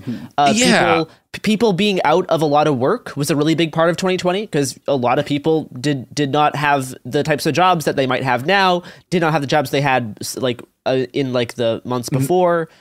it, it's uh, maybe because I can't really think of another example like this from history. Obviously, a lot of uprisings occur when people are suddenly out of work, but this was a mix of people I are mean- suddenly out of work and they sudden they all have cash, like that Yeah, that which contributed in a lot of ways because like that that was I think what funded a lot of you know people bringing in food and people bringing in like pallets of water and getting gas masks and stuff as they had these sort of checks for you know as a result of like covid relief um which was an interesting situation as well that hasn't been replicated since I think there's there's another very important factor of this that doesn't get talked about that much, which is just the weather. Like if if you, Mhm. if you if you if you go Yeah. back and look at when the largest police like wa- largest anti police protests in the U.S. have happened, right? They either start like late spring, early fall, or just the middle of the summer. And the, and the reason, yeah, it, it, like th- and this is I think a, a, another like, I- this is this was the thing up in Chicago, right? Was it was just really fucking cold. And I mean, this this affects activist circles too, but it's like you can't get the critical mass of just regular people in the streets when it's like twenty fucking degrees. I think the the other side of that is um, just summer vacation of a lot Yeah. of a lot of the people who go the hardest at these protests are people in high school, um, and during winter, fall, spring, kids kids are in school. During during summer, uh, people have a, people under the age of eighteen have a lot more free time on their hands. So I think that is another contributing factor. Um, and I think there's there's there's one other aspect which is very sinister um and but i think is is worth talking about in terms of how of how the state may have been trying to frame this to like to to frame the release of this video um to kind of like curtail the the the the, the intensity of, of any type of like um uh, of a protest revolt or uprising now obviously th- there was like the fucked up nature of like making this feel like a world premiere of like a snuff film was like a, Yeah. is- was was was like a weird bizarre. a, a, a weird Yeah. aspect which I think it, it encouraged the video to be to be something that is consumed versus something that's actually like watched Mhm. and like oh this is a fucked up thing that we that we need to do something about instead it turned it into this like element of consumption and the other aspect for this in terms of a lot of hardcore activists like like like people who have thrown down in the streets before people who have who have who have seen fucked up shit is that the intensity what was the violence depicted on this video was framed as being extremely horrific being being a very a very unusual a very um uh, like uncommon but but but but horrifying display of violence and display Yeah. of brutality by the police this is this this is what police departments were framing it as this is what the president of the united states was framing Mhm. this as like Yeah. this this is a case of a few of a few bad actors who who did an, an egregious um, but you know uncommon thing and i think when a lot of people who've thrown down watched this video it just Yeah. reminded you of stuff that you've seen before like it, it, yeah they they saw a thing they had seen yeah it wasn't it was not shocking in the same way that it was getting framed as because what separates this from most of the arrests that happened in Portland during 2020 is very little. Like one or two punches that were that were thrown just a little bit too hard is all that separates this from most like violent police arrests. Like this was not an uncommon display of violence. This was an ordinary an ordinary Yeah. encounter that just a few things were pushed just barely over the edge. And I think a lot of people watched like my first reaction was like oh, like this this is not as bad as what I thought. Like th- this and that that is that should be like a condemnation of the police's actions. Like well, that, th- that's why I think one of the most important things to watch is how the other cops who were not present for the beating, but who show up immediately after or at the end of it, because some of them did watch the others beat him. How they react because they're just kind of No like was sauntering surprised. around, they're yeah, chilling. It's yeah, utterly No one was unremarkable worried. to them. Even the Yeah. EMTs, right, who turn up. Oh yeah, this has mm. happened. Well, we we we do a stand back when this happens, Yeah. right? Peop- It's peop- a the people on the ground were not concerned. Like it was not. It, you could you, you could slowly watch because like a lot of this video was not of the actual beating. It was it was of the aftermath. Yeah. Um, and you you you could you could watch these cops slowly start to realize that maybe they went a little too hard. Like just sl- very Yeah. slowly over the course of like 30 minutes. But for a, most of the time they're on the ground, they're like making jokes. They are talking about how fun like how fun it was to beat up this person. That is and they're that is complaining most about of, macing each other. Yeah, th- th- Yeah, that, that yeah. is most of the video. I think it's worth noting, like a couple of things. One, like it's extremely long. Like I, I'm not in the in the way that the the George Floyd video like fits into the attention span of stuff we consume on our telephones at Yeah. a time Eight when minutes. we're eight minute versus eight, eight minutes Yeah. versus like an hour of footage, right? Yeah, if Tyre Nichols had just been seriously disabled, had life altering injuries, been charged with resisting arrest, all the things that very plausibly could have happened if a couple of punches had handed in a different place, this body camera footage would have been denied under the Mhm. investigative exemption, right? They'd have said, no, we're investigating his resistance of arrest. You can't you can't see it. And none of this shit would have happened. And and like the, yeah, the the normalcy of so much other, other than the outcome I don't know if that, that stripped some of the rage away, but it, it it's important context, I think. a a few things. I mean, and, and this is again one of the things that I think you can see from this that is evidence of sort of a positive long term result to and it, it's it's a very mixed hmm. bag when I say it's positive, but that is kind of a a, a positive sign is that they acted so quickly to throw all of these guys. They they are firing and charging a lot of city employees over this. It's going to be between all of the people fired and all of the people charged, more than a dozen people by the time this is all done. Which I mm. can't think of another time when that has happened this quickly over an incident of police violence. And they did Yeah. that not because it's the right thing to do, but because they were Yeah, scared. 'cause the- the- scared.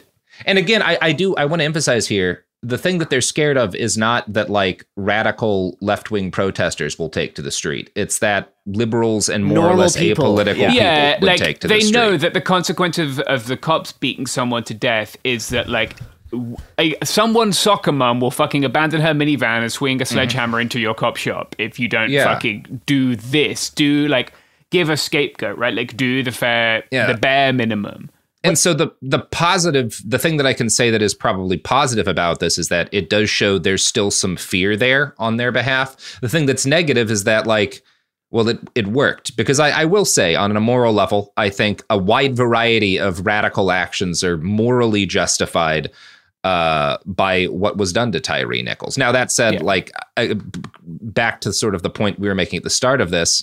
I don't particularly urge or encourage that just because like I don't like seeing people get a, arrested and charged and spend years of their life fighting shit in court um, for the chance to like let's say carry out minor acts of property destruction on a cop shop. Um, I don't think like that sort of activism works right now. Um, it certainly doesn't work without the um, without the critical mass of Yeah. like liberals sort of behind it. Without enough people saying like we like, again, you look at like the fact that the burning of the third precinct in Minneapolis is still one of the most popular things in modern American politics, but that was the product of a fairly unique moment, and I I just don't. I see some positives in like the lingering fear of that moment, but I also don't see the material conditions that make me think it something like that is coming again in the immediate future. and uh, especially because this the, the situation around this video demonstrates how much more effort the state's putting into trying to prevent things from happening before they start like there was Yep. a, a, a lot of like interagency work put into having all of these local police departments release statements having the fbi release statements having uh, the president himself. yeah like having Yeah. uh, having the president release statements and it's it, it it is all made slightly more bizarre considering that the contents of the video are not the on on the level of like uncommon or like rare rare displays of, of violence that the police do. Like this is this is this is relatively standard.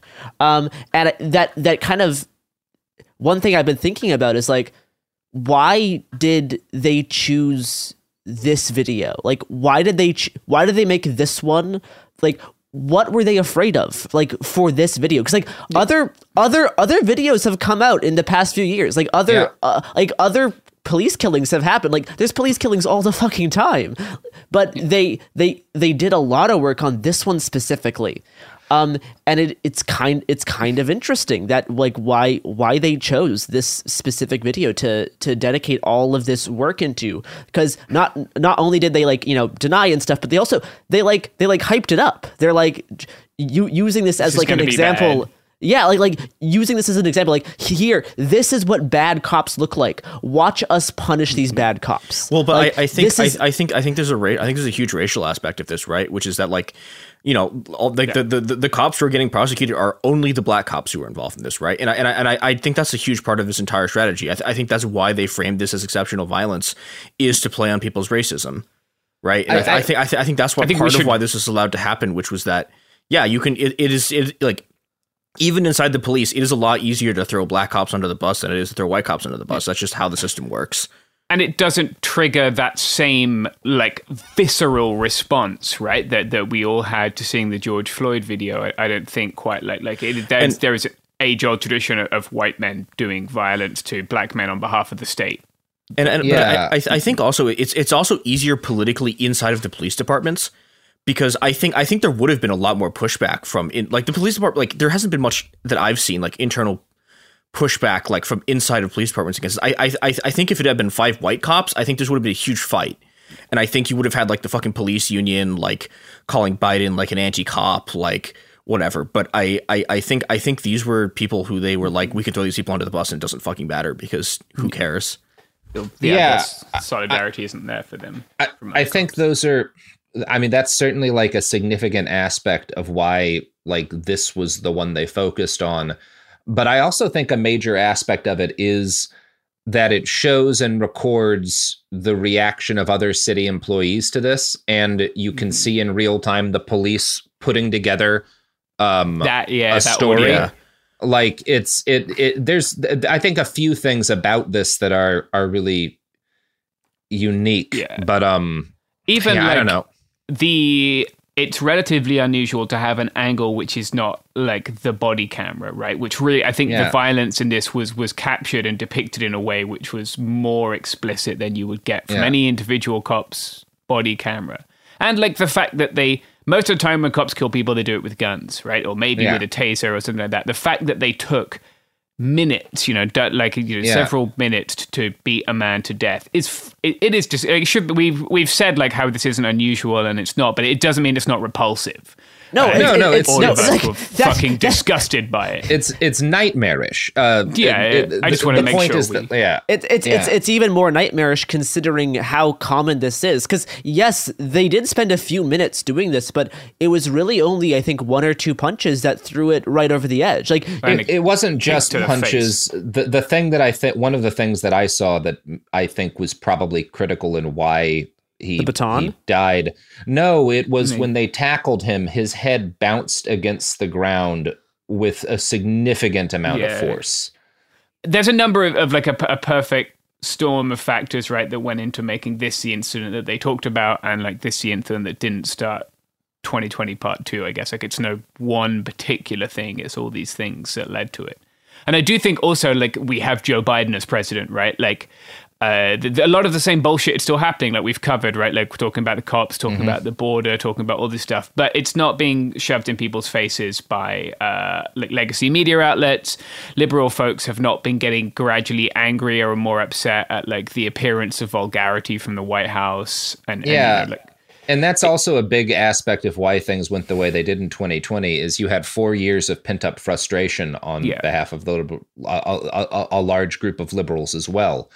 Although I do again, I, I don't like pushing kind of the simple narrative here because I, I see that on the left a lot that like, oh, the libs uh, they stopped coming out because Biden won and they never really Yeah, cared. yeah, yeah, or they, and and I think that like that's there's certainly like a, ch- a decent chunk of people who who showed up because it was the thing to do and were not committed. But I, I also think the folks who are just like, um, you know, people stopped coming out because they suck. Uh, that's a that's a little bit of a of a reductive uh, summary of the take. But I, I think that that that broad idea leaves out a lot. One of the things it leaves out is that a lot of those those libs and moderates who showed up in 2020 got the shit beaten out of them and got pretty traumatized and are probably would be willing to get back out again, but are going to need to feel like there's a an, an actual chance of doing something because they understand the consequences of showing up in the street better.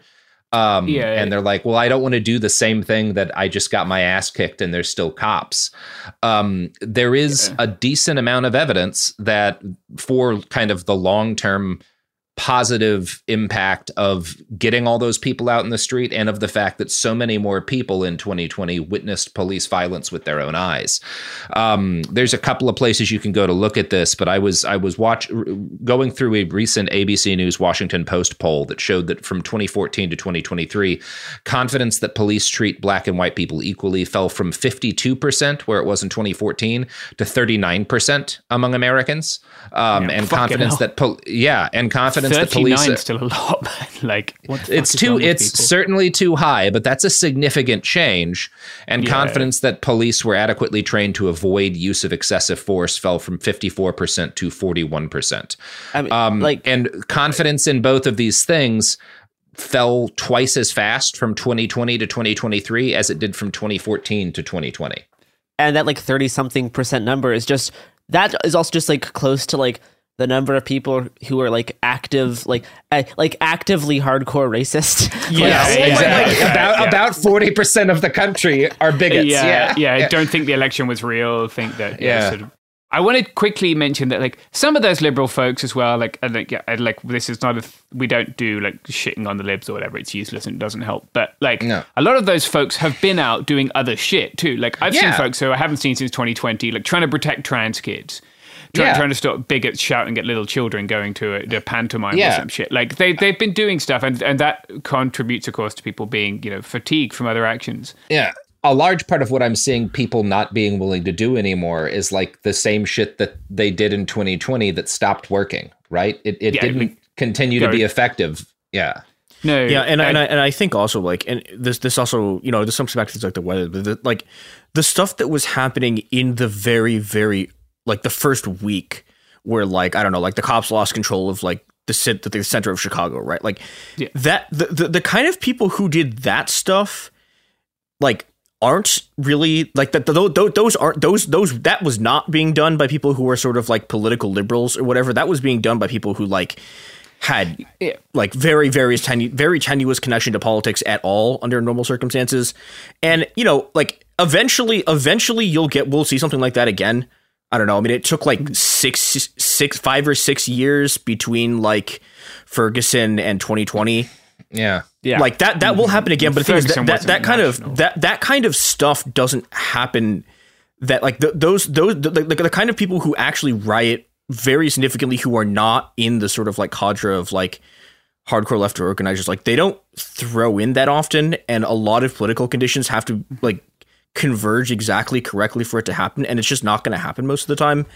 And that's Yeah, I- depressing in a lot of ways but like you like that's just that's just what reality is. Yeah i don't think there's been enough time between cycles in order for things to really pick up because yeah it, it does require a lot mm-hmm. of people to forget to forget the brutality of what the f- cops did to people and like how yeah, it- and and and and and just like material conditions and like mm-hmm. recovering from burnout, and it, it creates Yeah. it, it. Like one thing that's been so incredible about Atlanta is the level of resiliency because they've not. They've not really stopped since 2020. Yeah, like they've, very they've impressive. like they've they, they've kind of they, they've they've kept going in a very particular way that both like encourages people to like take care of themselves and not to be treated as disposable and I think a big part of that is having like a multi-pronged movement. Like the movement isn't it's not built around a singular thing like going out and breaking windows or even even just like camping in the forest. Like the, the movement isn't just those things. There's a lot of other various aspects. So when you're exhausted from one single thing, you can move on to one of the other many aspects and like do that as like as your recovery. Um, and and have, having that, I think, has contributed to the level of resiliency that we've seen. Um, but I don't think the rest of the states has those types of practices. Like people in Portland are definitely still extremely burnt out from from 2020. Um, Jesus. and I, I Yeah. assume a lot of a, a lot of other cities are Yep, dealing with similar here. levels of fatigue. One thing I do want to address really quickly is the horseshit framing of this by legacy media again. Like, yeah. The very fucking people who, like, on the day that Derek Chauvin went to jail, retweeted that initial statement where Minneapolis PD, like, basically said George Floyd died of uh, a heart attack. I think he had a cardiac condition or something. Um, the very same people who retweeted that statement said, never again are we going to be conned by this shit, are now out there fucking just carrying water for the cops. Like CNN saying that Tyre Nichols had an encounter with the police. Like, I don't understand what it fucking takes for these people to understand. Like, and I've been like, I was on NBC this year trying to persuade other NBC journalists to, to maybe critically assess the claims of the police. And, and like, here we are again, uh, doing the same shit again. and I we should we should probably close out here soon. But one kind of final thought that I've had is the other another kind of crucial difference between how this was treated as opposed to uh, the George Floyd video is that the person who recorded the George Floyd video was like a bystander. Like they Yeah. they they were just there and they posted that on their own accord and it was able to grow to like it, it, it it was able to grow traction over the course of a few weeks kind of slowly in like underground um like in like underground communities like you know p- people who are much more aware of police violence and then that slowly seeped out into the mainstream i think there's a difference in having that type of natural growth of people learning about like hey did you see this fucked up thing that my friend sent me uh, where like did- Right. did, you like like there, there, there's that level of like oh we found this thing that is really fucked up and people need to care about this versus Yeah. The framing of the police and how they used this as like a world premiere of this like of this of this like snuff film. It's it's like the, there was like a fucking countdown to to to to to, to Yeah. to, to watch the video. And that that immediately frames this as something to be consumed. That, that immediately frames this as something like the way to engage with this is to sit down and watch it and then you're done. Like that that, that, that is the like they're they're they're framing this the same way that you would watch like a movie or like a music video drop. Like that is that is the style of engagement because this video is being published by the police. Like they are they are they are con- from, from the very start they're controlling the way that information is distributed. They're controlling what information is distributed. It like creates this scenario where the consumption of the video itself like is the event as opposed to any type of like follow-up action or protest or direct action that in, instead instead of that being like the action event the action event is just the consumption of the video based on how it was hyped up as as this thing that was to be like officially released and you like count down for it and then you watch it and you're like okay that was it that was the thing um, and I think that does just really impact it when it's like this like sanctioned premiere versus this thing that's spread by regular people. Um, Yeah, I think you're right. I think yeah, it, it kind of became this act of penance. Like you watch the video, you say, "Holy fuck, that's disgusting," and then like the, the thing is already done, right? Like the, the cops are already fired, so you just do your penance. You go through the painful thing rather than the George Floyd thing, which was like nothing has been done about this. I've got this organically from my friend, and I'm fucking furious. Uh, yeah, Yeah. I think you're right. I think it's very different. Yep. All right. Well, I think that's probably going to do it for us today. Um, until next time. Uh, I don't know. Don't don't let your city name a police elite unit Scorpion. Uh, or or anything else. Uh, Yeah. uh Any, like- uh, Chicago's yeah. SOS. Yeah. like, you can tell this is not going to Well, go great. Yeah, yeah. Don't have special police No, units. Maybe. no, What if it- no it- cops? it- what if no cops? Yeah, I would prefer no cops if you're going to have a special police unit. Maybe call it like the Barney Fife Battalion or something like that. um, at least, at least try not to hype them up to be scorpions. yeah. Um. Anyway, that that that that that. Uh, Yeah. Fuck. Hi everyone, it's James again, bookending the episode, uh, and I'm just here to ask you again to donate if you have the means, if you're able to, uh, to relief for people in Syria who are obviously experiencing terrible consequences from this earthquake. Uh, the news cycle kind of moves on, but people's lives don't, and they still need your help. So a couple of places you can donate are the White Helmets. That's whitehelmets.org slash en for English. Syrian American Medical Society Foundation. That's sams-usa.net. Uh, Médecins Sans Frontières, Doctors Without Borders. um, That's doctorswithoutborders.org. And the Kurdish Red Crescent. Uh, H E Y V A S O R U K dot O R G. Those are all great places, and we'd love it if you could spare a little money to help people out. Thanks. Bye.